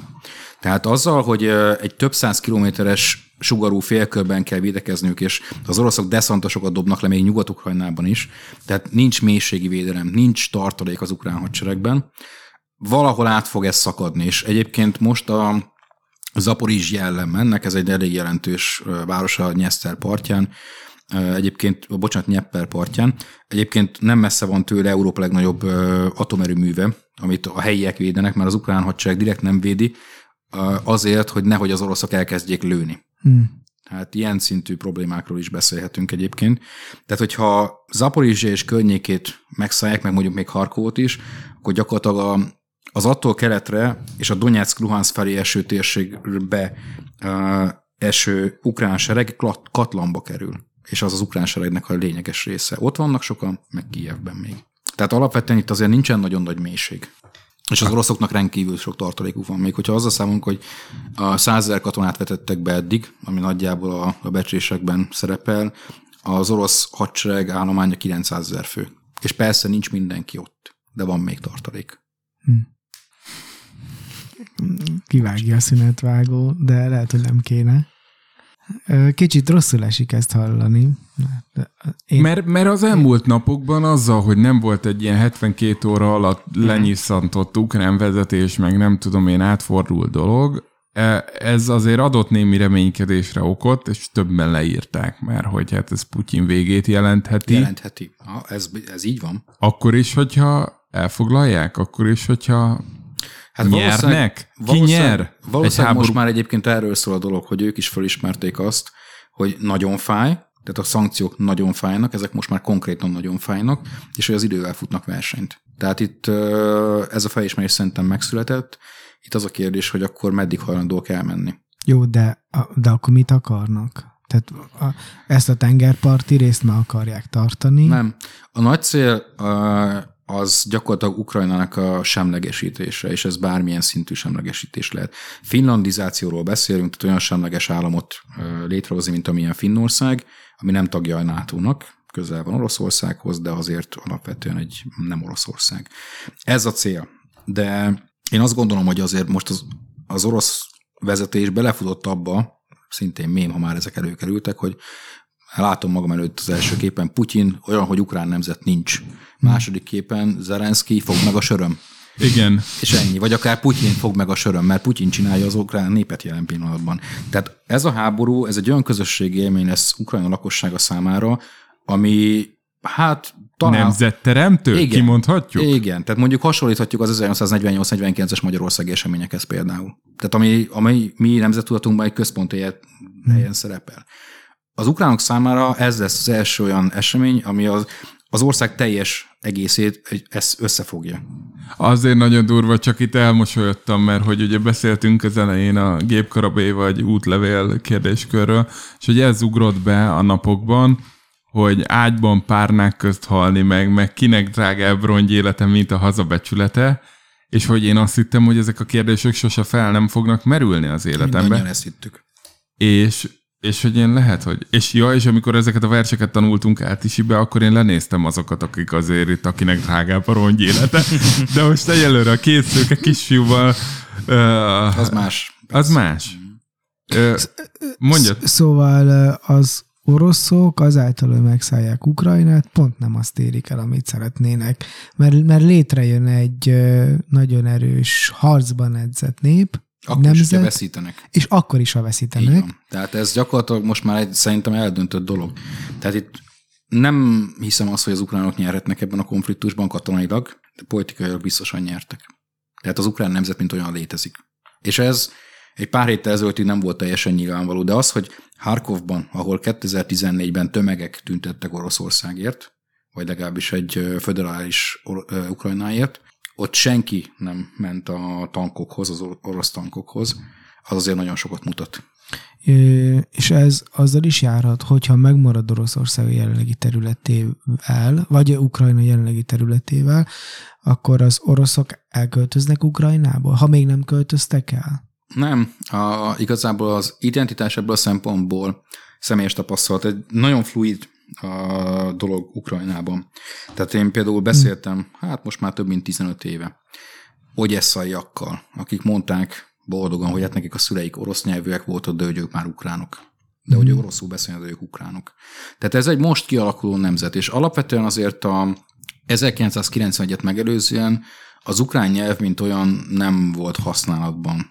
Tehát ez egy döntően orosz nyelvű világ volt, és még a kétezres évek elején született felmérések is azt mutatták, hogy az ország lakosságának több mint fele oroszul beszél inkább. Kormányülések oroszul zajlottak, meg ilyesmit, tehát ilyen, mm-hmm. ilyen szintű dolgokról beszélünk. Egyébként az ukrán és az orosz nyelv azért viszonylag közel állnak egymáshoz, de nem ugyanaz a két nyelv. Ahol az ukrán nyelv jelentős társadalmi szerepet töltött be, az Nyugat-Ukrajna volt, ami viszont meg az osztrák-magyar monarchiához, meg Lengyelországhoz tartozott. És Ausztria kifejezetten erősítette az ukrán identitást, mert ezzel tudta a lengyeleket, akik egyébként Galíciában ebben a területben, amely Krakkó és Lemberg vidékét fogta át, valamiféle autonómiával rendelkeztek, ebben, ezzel tudta a lengyeleket sakban tartani. És ez a, ez a nyugat-ukrajnai volt kelet-galíciai terület az, ami ma ennek az ukrán modern nemzetnek a bölcsője. Tehát innen jön Lemberg és környékéről. És mi van a magyarokkal, a kárpátaljai magyarokkal, meg a magyar kormánynak a politikájával most? Most úgy tűnik, hogy nem tudja a magyar politika, hogy mit csináljon. Kicsit visszafordítanám ezt, mert szerintem uh-huh. két for- fontos kérdés van. Egyrészt mi van ott a mi kisebbségünkkel, uh-huh. mert azért ebből a nagy ukránosodásból és az ukrán nemzetté válásából a magyarok is legalább annyira a rossz oldalát húzták, mint az oroszok. Ezt így kimondhatjuk? Igazából erre azt szokták mondani, hogy ahol fát vágnak, ott hullik a forgács is. Tehát igen. Alapvetően az ukrán nemzetépítés az elmúlt közel tíz évben arról szólt, hogy azt a fajta orosz nyelvűséget, amiről itt beszéltünk, tehát hogy az egész ország egy, egy orosz nyelvű közeg nagyjából, vagy az dominánsan orosz nyelvű, azt megpróbálták ukránná tenni. És egyetlen módon sikerült, tehát úgy, hogy minden törvényen azt írták, hogy az ukrán nyelv használatát kell mindenhol vinni. És az a baj, hogy gyakorlatilag a magyar, meg a román az a két nyelv, ami ez alá esett, a bolgároknak és a görögöknek is fájt, a lengyeleknek is fájt, de a lengyel kisebbség az azért zömmel nyelvileg asszimilált már identitásában, még valamennyire lengyel, de nyelvileg már nem annyira. tizenöt százalék talán az aránya a lengyeleknek, az ukrajnai lengyeleknek, aki még beszél egyáltalán lengyel nyelvet valamilyen szinten. Magyaroknál ez lényegesen nagyobb, természetesen. Gyakorlatilag a... Az ukrán vezetés emiatt nem is tudott ebből kivételt tenni, tehát a magyarokkal. Voltak ilyen oktatási törvénnyel kapcsolatban megegyezések, hogy az é u-s nyelveket kiveszik, meg ott másfajta kóta lesz, meg ilyesmi, de alapvetően, ahol nemzetállamot akarnak építeni, ott nem fognak tudni kivételt. Ezek a nyelvtörvények mondjuk a román, vagy a szlovák, vagy a szerb, annó jugoszláv nyelvtörvényekhez képest mennyire durvák? Tehát amivel annó az ottani magyarságot próbálták asszimilálni. Nyelvtörvény igazából Szlovákiában van, ami, ami kifejezetten okay. problémás. Ez az, az ukrán eléggé hasonlít hozzá. Tehát gyakorlatilag a nyelvtörvénynek mindig az az, az ideológia alapja, hogy az adott országban a nyelvet védeni kell, az államnyelvet. Ennek a, a kiinduló pontja egyébként sok esetben, mint minden, ami nemzetállam, az Franciaországhoz kötődik, a franciák is mindent a francia nyelvhez akarnak kötni.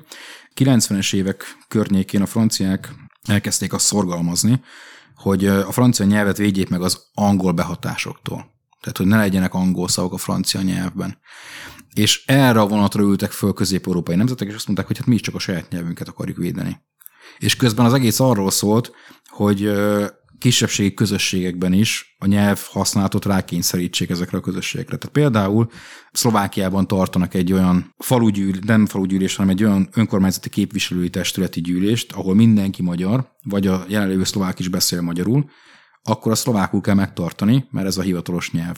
Attól függetlenül, hogy mindenki magyar. Egyébként ugyanilyen szabályozás azért van Belgiumban is, tehát ott is. És ez elég vicces ahhoz képest, hogy pár éve még oroszul ment a kormányülés Ukrajnában, tehát persze. Hogy Hogy ez? Hát ezért, igen, az, ez egy éles váltás, de pont abból, ami ma látszik itt ebben az offenzívában, terül ki teljesen egyértelműen, hogy az ukrán nemzet létezik, és erősödik. És ez természetesen azokat, akik orosz nyelvűek voltak, de ukrán identitásúvá válnak, azokat ez nem nagyon fogja zavarni, mert hogyha ők nem is, de a gyerekeik azok ukrán nyelvűek lesznek. Ez azokat a kisebbséget fogja zavarni, elsősorban a magyarokat, akik nem akarnak ukrán nyelvűvé állni, de az országnak a polgárai. Maradnak ott még? Hát ez egy nagy kérdés. Tehát azt, azt most látjuk, hogy menekülnek rengetegen Ukrajnából, tehát a... Főleg akinek van bármi rokona vagy kapcsolatait, nem? Szinte mindenkinek van. Tehát Ukrajna egy ötvenkét milliós ország volt ezerkilencszáznyolcvankilencben. Most becslések szerint negyven millió, de szerintem bőven nincsen annyi. És ráadásul most az elmúlt egy hétben A, az ENSZ adatai alapján azt hiszem valami nyolcszázezer ember hagyta az országot, négyszázötvenezren mentek Lengyelországba. A, egyébként ez várható is volt, hogy ott lesz a legtöbben, ott is most is több milliós ukrán közösség él Lengyelországban, de száztizenhatezren jöttek Magyarországra közvetlenül, sőt a Románián keresztül távozottaknak egy része is Magyarországon keresztül távozik tovább. Tehát azért ezeknek egy része marad itt, egy része nem marad itt, tehát ezek mennek azért nyugatra tovább jelentős részben. Nem látok számokat, hogy ebből mennyi magyar, mennyi különböző. Az biztos, hogy például a Ukrajnában tanuló egyetemisták egy része is Magyarországon keresztül távozik. Tehát például most pont a napokban jött ki valami olyan videó, Harkovban tanuló fekete hallgatók mondták, hogy a lengyel határa nem mernek menni, mert hogy visszafordítják őket, és ezért Magyarországon keresztül menekülnek ki. Tehát ez is egy érdekes kérdés, hogy ez mennyire legenda, vagy mennyire lehetséges, azt nem tudom, az biztos, hogy a videó... Ma reggel a láttam a nyugatiban, úgyhogy... Világháló megjelentek. Hát, hogyha láttad a nyugatiban, akkor igen. Szóval a világháló megjelentek ilyenek. Mi lesz a kárpátai magyarság, sorsa nem tudom megmondani. De ez nem tett nekik jót. Hát biztosan nem tett nekik jót, de igazából annyira nem látjuk ennek az egész konfliktusnak a végét, hogy fogalmunk sincs, hogy mi lesz ennek a vége. Tehát úgy értve, hogy így, hogy mire futhat ki. Nagyon-nagyon sok ismeretlen ez az egyenlet. És akkor Jocó másik kérdését mm-hmm. is befogalmazom, mert szerintem adekvát, ha Putyin barátait canceleljük, ahogy az előző mm-hmm. blogban megbeszéltük, akkor azt a kormányzatot, ami eléggé próbált úgy látszani, mint Putyin egyik barátja, vagy próbált barátkozni vele, vagy legalább kölcsönösen előnyös, opportunista és utilitariánus megállapodásokat kötni, vagy viszonyban maradni, azt nem canceleli Nyugat-Európa végleg, vagy, vagy vissza lehet ebből táncolni? Alapvetően azért azt kell látni, hogy itt Európában sok barátja volt ennek az, vagy van ennek az orosz vezetésnek, inkább most már volt. És a legnagyobb haszonélvező az mondjuk Németország, Olaszország, Ausztria. Tehát, hogy ehhez Tehát képest nem... mi kis pályás? Sokan vannak ebben a klubban, én azt mondanám. Oké. Okay. Tehát ez majd meglátjuk. És egyébként pont azért az Olaf Scholznak a vasárnapi nyilatkozat, nem tudom, hogy az nektek meg. Ő a kinyúlt pulcs is? Az nem, ő öltönyben volt. Okay. Nem, nem, nem, nem, nem. Ez a mostani német kancellár, Merkel utóda. Tudom, de valamelyik német vezető. Jaj, tudom, volt. Az az izé nagyon drága pulcsiban jelent. Igen. Meg, igen, az az, igen, meg ő az. Igen, ő, igen. Na. Na, ő az, valóban. És ő egy olyan beszédet mondott, ami hát nagyon-nagyon nem vág abba a vonalba, amit a német külpolitik ezerkilencszáznegyvenöt óta művel. A, tehát gyakorlatilag egy ütőképes hadsereg felállításáról beszéltek, száz milliárd eurós forrásról beszéltek, és hasonlókról, gé dé pé két százalékos arányú költség, tehát a katonai költségvetésről beszéltek, tehát az egy jelentős változás, és ráadásul ez egy szozzem kancellártól. Szozzemek voltak azok, akik a hetvenes évek legelején ezt az osztpolitikot meghirdették, tehát egy újfajta megközelítést a Szovjetunió és Oroszország irányába. Egyébként személyes kapcsolatok is vannak itt, elég Gerhard Schrödernek a különböző, mm, igen, igen. különböző kis funkcióira gondolni, de alapvetően azért a Szozzen pártban nagyon erős a, a kapcsolat, az orosz, az orosz vonal, fogalmazzunk így. És hát a történetnek a, a fintora az, hogy ezt a beszédet nem egy kereszténydemokrata kancellárnak, hanem egy szozzem kancellárnak kell elmondania. Meglátjuk persze, hogy ez hova fog vezetni, de az biztos, hogy egy olyan történelmi jellegű beszéd volt ez is, ami azért nem láttunk még két héttel ezelőtt jönni. És egyébként ez nagyon fontos, tehát a, a nyugati világban ezt a változást szerintem elsősorban azért el, hogy az ukránok harcolnak. Tehát az, hogy amikor a Zelenszky megüzente Kijevből, hogy nekem ne repülőt, hanem lőszert küldjetek, mert nem menni akarok, hanem harcolni, ez egy olyan morális nyomást tett a nyugati világra, amikor egyszerűen el kell engedni a nullákat, és azt kell mondani, hogy már pedig akkor itt most állj. És ezért mondtam, hogy fájni fognak a szankciók, de ezek nem olyan tessék-lássék szankciók, mint amik kétezer-tizennégyben születtek. Kérdezel még, Jocó? Nem. Nekem még rengeteg kérdésem van, még egy kicsit nyúzhatlak, tanár úr. Oké? Okay. Mi ez? Ez most nagyon konkrét. Ez a meggyorsítva fölvesszük az é u-ba Ukrajnát. Meg vagyunk mi húzatva? Tehát, hogy... Ilyen nincs. Tehát ilyen lehetőség nincs. Tehát a kedvezményes honosítás, mint olyan létezik, állampolgárságot lehet így szerzni, é u-tagságot nem. Oké. Okay. De akkor ez, ez egy színjáték? Ez megint egy színjáték? Politika. Politika. Politika. Tehát a, uk, nem, bocsánat, ez Ukra- kicsit ilyen. Ukrajnának kell a biztosíték az, hogy a nyugat uh, pozitívan áll hozzá. De az ukránokban most azt tartja a lelket, hogy nincsenek egyedül. Tudják, hogy egyedül harcolnak, kapnak fegyvereket, kapnak támogatást. Ez most morális szempontból nagyon fontos nekik, de nincs olyan, hogy kedvezményes vagy gyorsított é u-tagság. Az nagyon vicces lenne. Persze hiányzik az é u-nak. Oké. Okay. Uh-huh. A másik Ez megint ez a legendaoszlatás, hogy itt azért bizonyos fősodrú média személyiségek nyomják azt, hogy ezt igazából Amerika idézte elő ezt az egészet, azzal, hogy ő terjeszkedett Ukrajna felé, és hogy teletette Romániát meg Ukrajnát rakétákkal, ami kicsit a kiütött előbb, meg hogy azért itt, itt azért Ukrajnában is volt olyan amerikai titkosszolgálati beavatkozás, hogy ez a majdan se biztos, hogy úgy maguktól találták ki az ukránok, hanem ez így mesterséges, és igazából Amerikának érdeke az, hogy itt Oroszországnak legyen mire figyelni. Na most ennek szerintem valami alapja biztos lehet, mert az összes ilyen nagyon hangsúlyos hülyeséget valami értelmes alapból indítják ki. Tényleg így van? Vagy, vagy, vagy, vagy erre mit lehet mondani, mikor elkezdi neked valaki azt mondani, és akkor Jocó erre utalt szerintem az előbb, hogy egy, mm. akár egy barátod elmondani azt, hogy fú, hát ezt ma Amerika csinálja, és Amerika itt amúgy is ugye Biden csak ott ül, és egy báb, ugye nem tudjuk kinek a bábja, valószínű a háttérhatalmaké. Biztos teljesen egyértelműen a háttérhatalom. Igen, de hogy, de hogy nagyon, nagyon könnyű az elborult összeesküvés elméletet most, mivel minden elborult, hmm. itt tőlünk keletre, azt mondani, hogy hát figyelj, ezt Amerika idézte elő, és itt addig... addig kavart, amíg ez lett. Aha. Um, alapvetően nem tudok választ adni arra a kérdésre, hogy mi az amerikai jelenlétnek a, a mértéke ebben az egész kérdéskörben. Arra visszautalnék azért, amit már itt az elején pedzegettünk, vagy menet közben beszéltünk róla, hogy a NATO egy védelmi katonai szövetség. Tehát mi kértük azt, hogy NATO tagok legyünk, az ukránok kérték azt, hogy NATO tagok legyünk, nem az, nem az u es á kérték. De nem ígérték meg a, a szovjeteknek, hogy mi majd nem leszünk sose NATO tagok, és a NATO nem terjeszkedik. Én nem tudom, tehát hogyha lenne ilyen papír, akkor ezt az, ukrán, az oroszok már lobogtatnák. Tehát minden más csak mende monda. Tehát tudom, szóba ígéret, meg bármi ilyesmi, de amíg nincs papír, addig, addig ez ilyen. És egyébként a másik meg az, hogy, és itt jön a kérdés, hogy geopolitika, vagy népek önrendelkezése, hogyha már itt piros gombról, meg nem tudom, miről beszélgettünk. Joga van az ukránoknak eldönteni azt, hogy ők most orosz érdekszirába akarnak tartozni, vagy nagyon nem akarnak oda tartozni. Gyakorlatilag ez az egész helyzet most erről szól. Tehát alapvetően mindenki, mindenki tisztában volt azzal, hogy Ukrajna nagyon közel van Oroszországhoz, és mondom személyes vélemény, ha megelégszenek a múlt hét hétfő esti állapotokkal, akkor ez így mehetett volna tovább akár. Tehát a Donyeck, Luhansz elveszett, kész, ezt elfogadták. Viszont innentől kezdve, tehát most egy olyan mezőbe léptünk ezzel a huszonnegyedikei támadáson, mert nem látjuk a végét. Tehát ebből nagyon-nagyon sok minden lehet.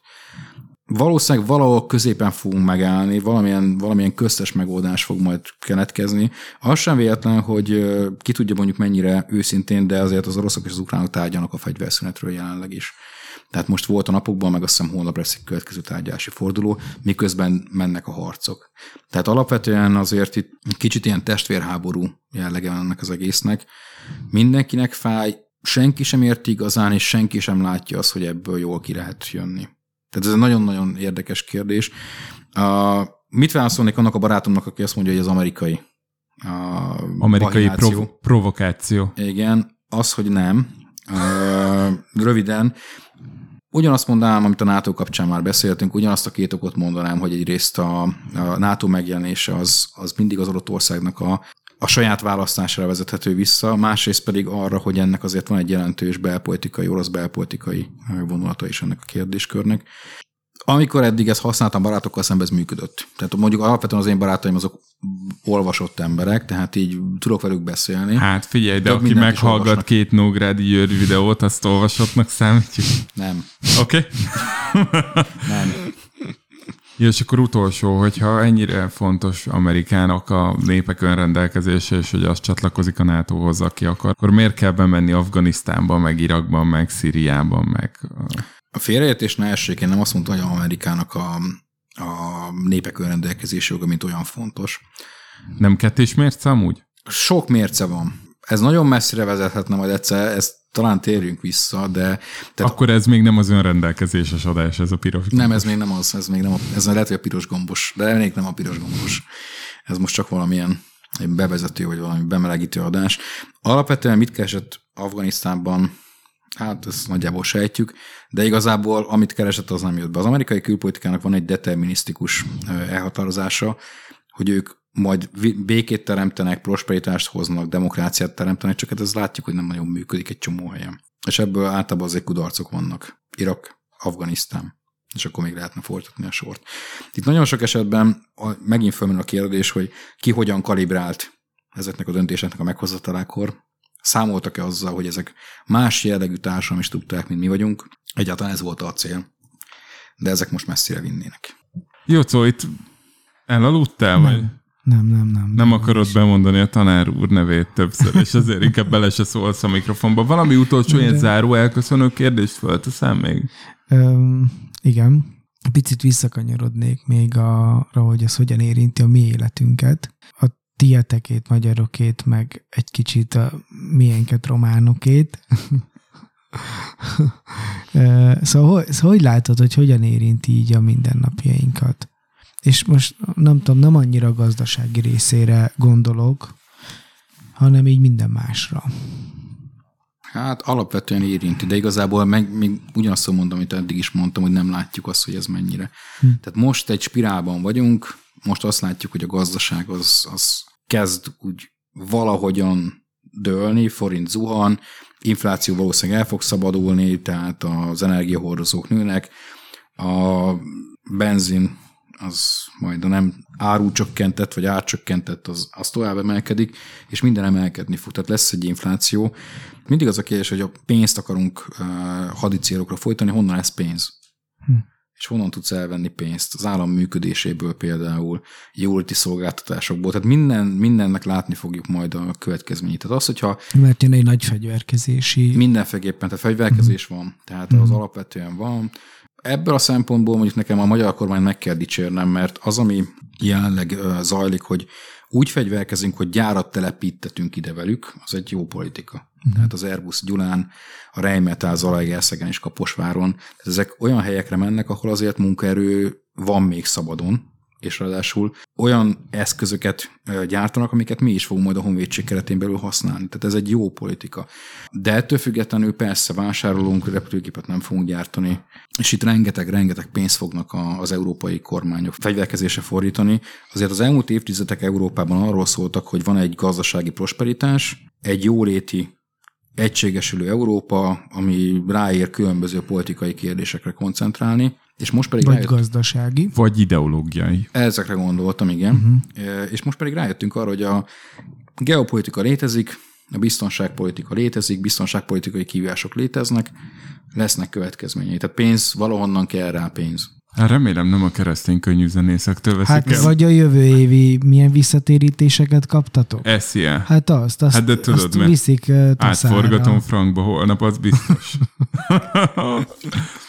Tanár úr, nagyon köszönjük, hogy eljöttél. Én hallgatnálak még órákig. Lehet, hogy csinálunk majd egy helyzetértékelést, mondjuk egy-két hónap múlva, hogy tényleg mi jutottunk. Én különösen tisztelem, hogy nem jósoltál. Picit csalódottság vegyül ebbe a tiszteletbe, mert azért örülnék, ha megmondanád. De szerintem, aki eddig elhallgatott minket, az már egy kicsit többet tud, mint hogyha csak Nógrádi Györgyöt és Feledi Botondot hallgatott volna. Meg, meg Partizán Marcit, akitől ugye tudjuk, hogy mint minden, hát ez is a kapitalizmus miatt van. Ugye? És akkor van egy nagyon jó hírünk. Uh-huh. Azt ismerteted, hogy ki fog a mai adás végén elköszönni? Uh, igen, hát a tanár úr. Igen, hiszen, hiszen ugye, ugye tud azon a nyelven, amin mi el szoktunk köszönni, jó éjszakát szoktunk kívánni. Ja. Úgyhogy elmondom, hogy ez volt a hetvenegyedik adásunk Tanár úr és az invázió címmel. Nagyon köszönjük, hogy hallgattatok minket. Ja, még van egy nagyon fontos feladatod. Valamit kell kérdezni a nem hallgatóktól. Jó, föl kell tenni egy kérdést, amire ők válaszolnak majd nekünk írásban, a bizalmas kukac gmail pont com-ra, vagy a kukacbizalmasra a Twitteren, vagy esetleg a Spotify-on is beírhatják, de hogy ezt a kérdést neked kell most megfogalmazni és belemondani a mikrofonba. Fegyver vagy útlevél, legyen ez a kérdés. Jó. Hát akkor nagyon köszönjük, hogy eddig meghallgattátok. Jó éjszakát mindenkinek. Avagy... No apta buna tuturor.